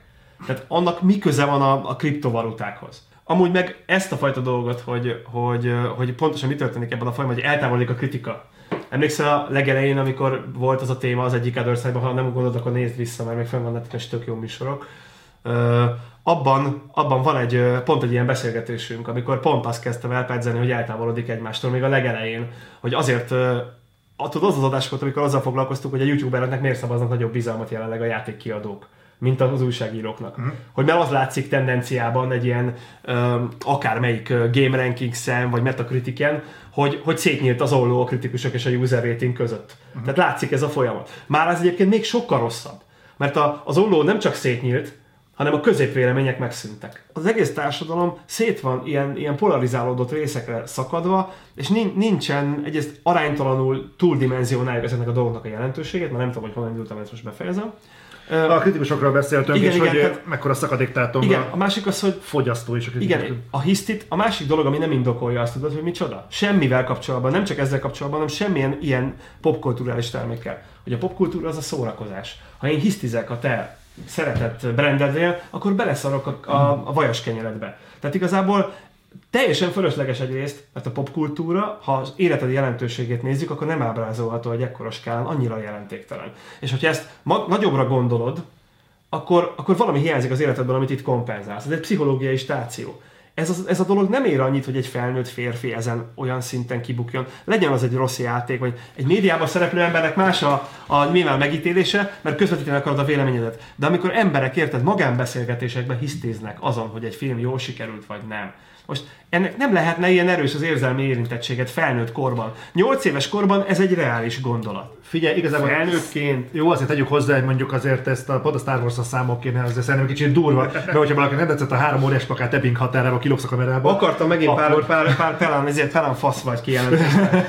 Gondoltam, hogy meg hogy a három óriás plakát Ebbing határával kapcsolatban nem fogsz ilyeneket látni. A Star Wars az nyilván mindenki számára az jelent valamit. Igen, a, a, annak a nézettsége szerintem mekkora lesz, a Star Wars pedig akkor, hogy nem tudom ábrázolni a teremben. Igen, nyilván teljesen más, teljesen más Igen, az egy dráma, amire olyan Amit te is mondtál, nagyon sokan fognak beleszólni a dologba. Sokan fognak beleszólni az Ebbing határába, sokan fognak beleszólni a Star Warsba. Csak a sok az egyiknél ennyi, a másiknál meg odáig a falig ér. Így van. És igazából szerintem ez ennyi az egésznek az alapja, nem az, hogy az emberek itt most nagyon neki akarnak állni, kifordulni önmagukból, hanem ugyanezt a szélsőséget megtalálnak máshol is. Nem, Csak ott kisebb a. Oké, okay, csak ugye ott a, annál a filmnél látszik a szándékos provokáció. Tehát, érted? Tehát ez, ez az egész régyelés. Az emberek úgy reagálnak le egy filmet, mint a kitölt volna a harmadik világháború. Hát könyörgöm. Ha az a Star Wars, és szeretjük, és tényleg megérintett érzelmileg, könyörgöm, attól az a film nem lesz rosszabb, hogy, hogy az, az előzőt szeretted, vagy a kettővel előttit szeretted, akkor csináltak egy rosszat bele. Miért jobb? Nem szereted a, az Aliennek az első két részét? Azért, mert mondjuk nem tetszik a Jean-Pierre Jeunet féle negyedik?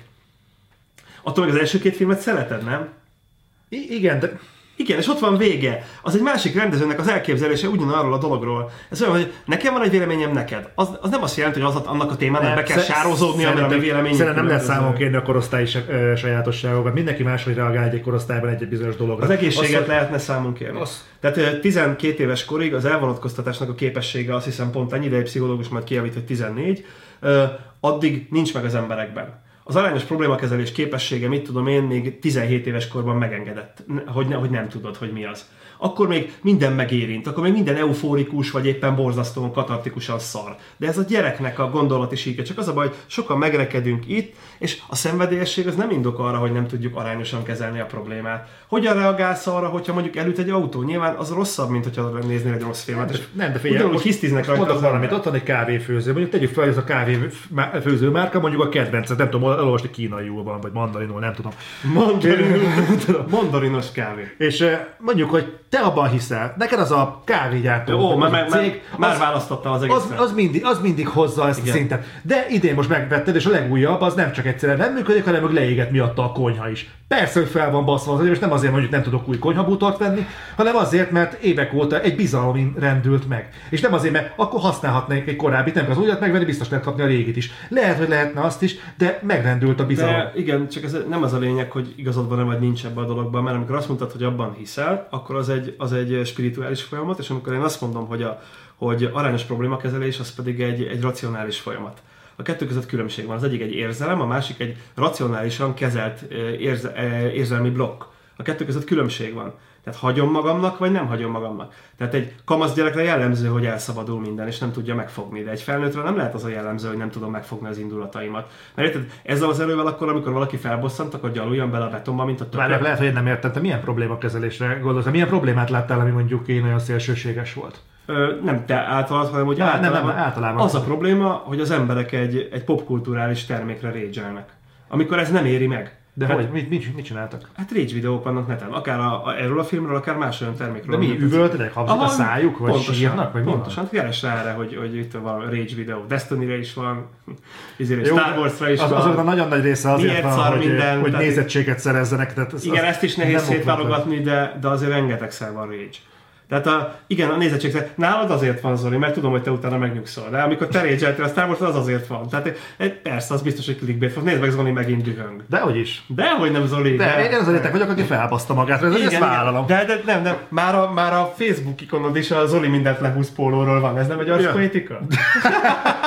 De, de, de, igazából akkor is egy vicc. Tehát ez, de te is tudod, hogy egy vicc. Tehát eh, csak, csak azt, azt akarom mondani, hogy nincs a társadalomban jelenleg arányos. Van egy kifejezés, nagyon tetszik, az az önazonos. Igen, abszolút azonos, igen. Tehát Én, ez, én ezzel szerintem zárnám is most ezt a podcastet, mert szerintem most már körülbelül a, a Understein-nak a fele azzal ment el, hogy jellemezzük az emberek lelkét. Igen, egyébként ez, ez valóban sokkal súlyosabb problémát. Az a baj, hogy mindig azt csináljuk, hogy a videójátékipar irányából közelítünk az univerzum felé. Tehát igazából egy nagyon kis szeletből pró- próbálunk képet alkotni, am- amögött az óriási dologról, ami mögötte van. De valójában ez fordítva van. Tehát van egy folyamat, amiben a videójátékok megítélése, ugyanúgy, mint ahogy a filmek megítélése, egy következmény, és nem fordítva van. Tehát nem hirtelen a videójátékipar szakadt el a valóságtól, meg a, meg a, a filmipar, hanem az ember. Végszóval. Er- Erről viszont akkor majd folytatom még egy beszélgetést, mert az ember az ott van a kiadó oldalán is. Persze, hogy ott van. Úgyhogy nem akarok ebbe újra belemélyedni, nem ígérek semmit, amikor találkozunk legközelebb, igyekszem minél hamarabb, de a lényeg az, hogy 2018-ban az Other Side visszatért, úgyhogy szeretnék megnyugtatni mindenkit, hogy itt vagyunk, nem tűntünk el, Nem és, szoktunk eltűnni, igen. és folytatjuk. Úgyhogy találkozunk legközelebb. Sziasztok! Sziasztok! Sziasztok!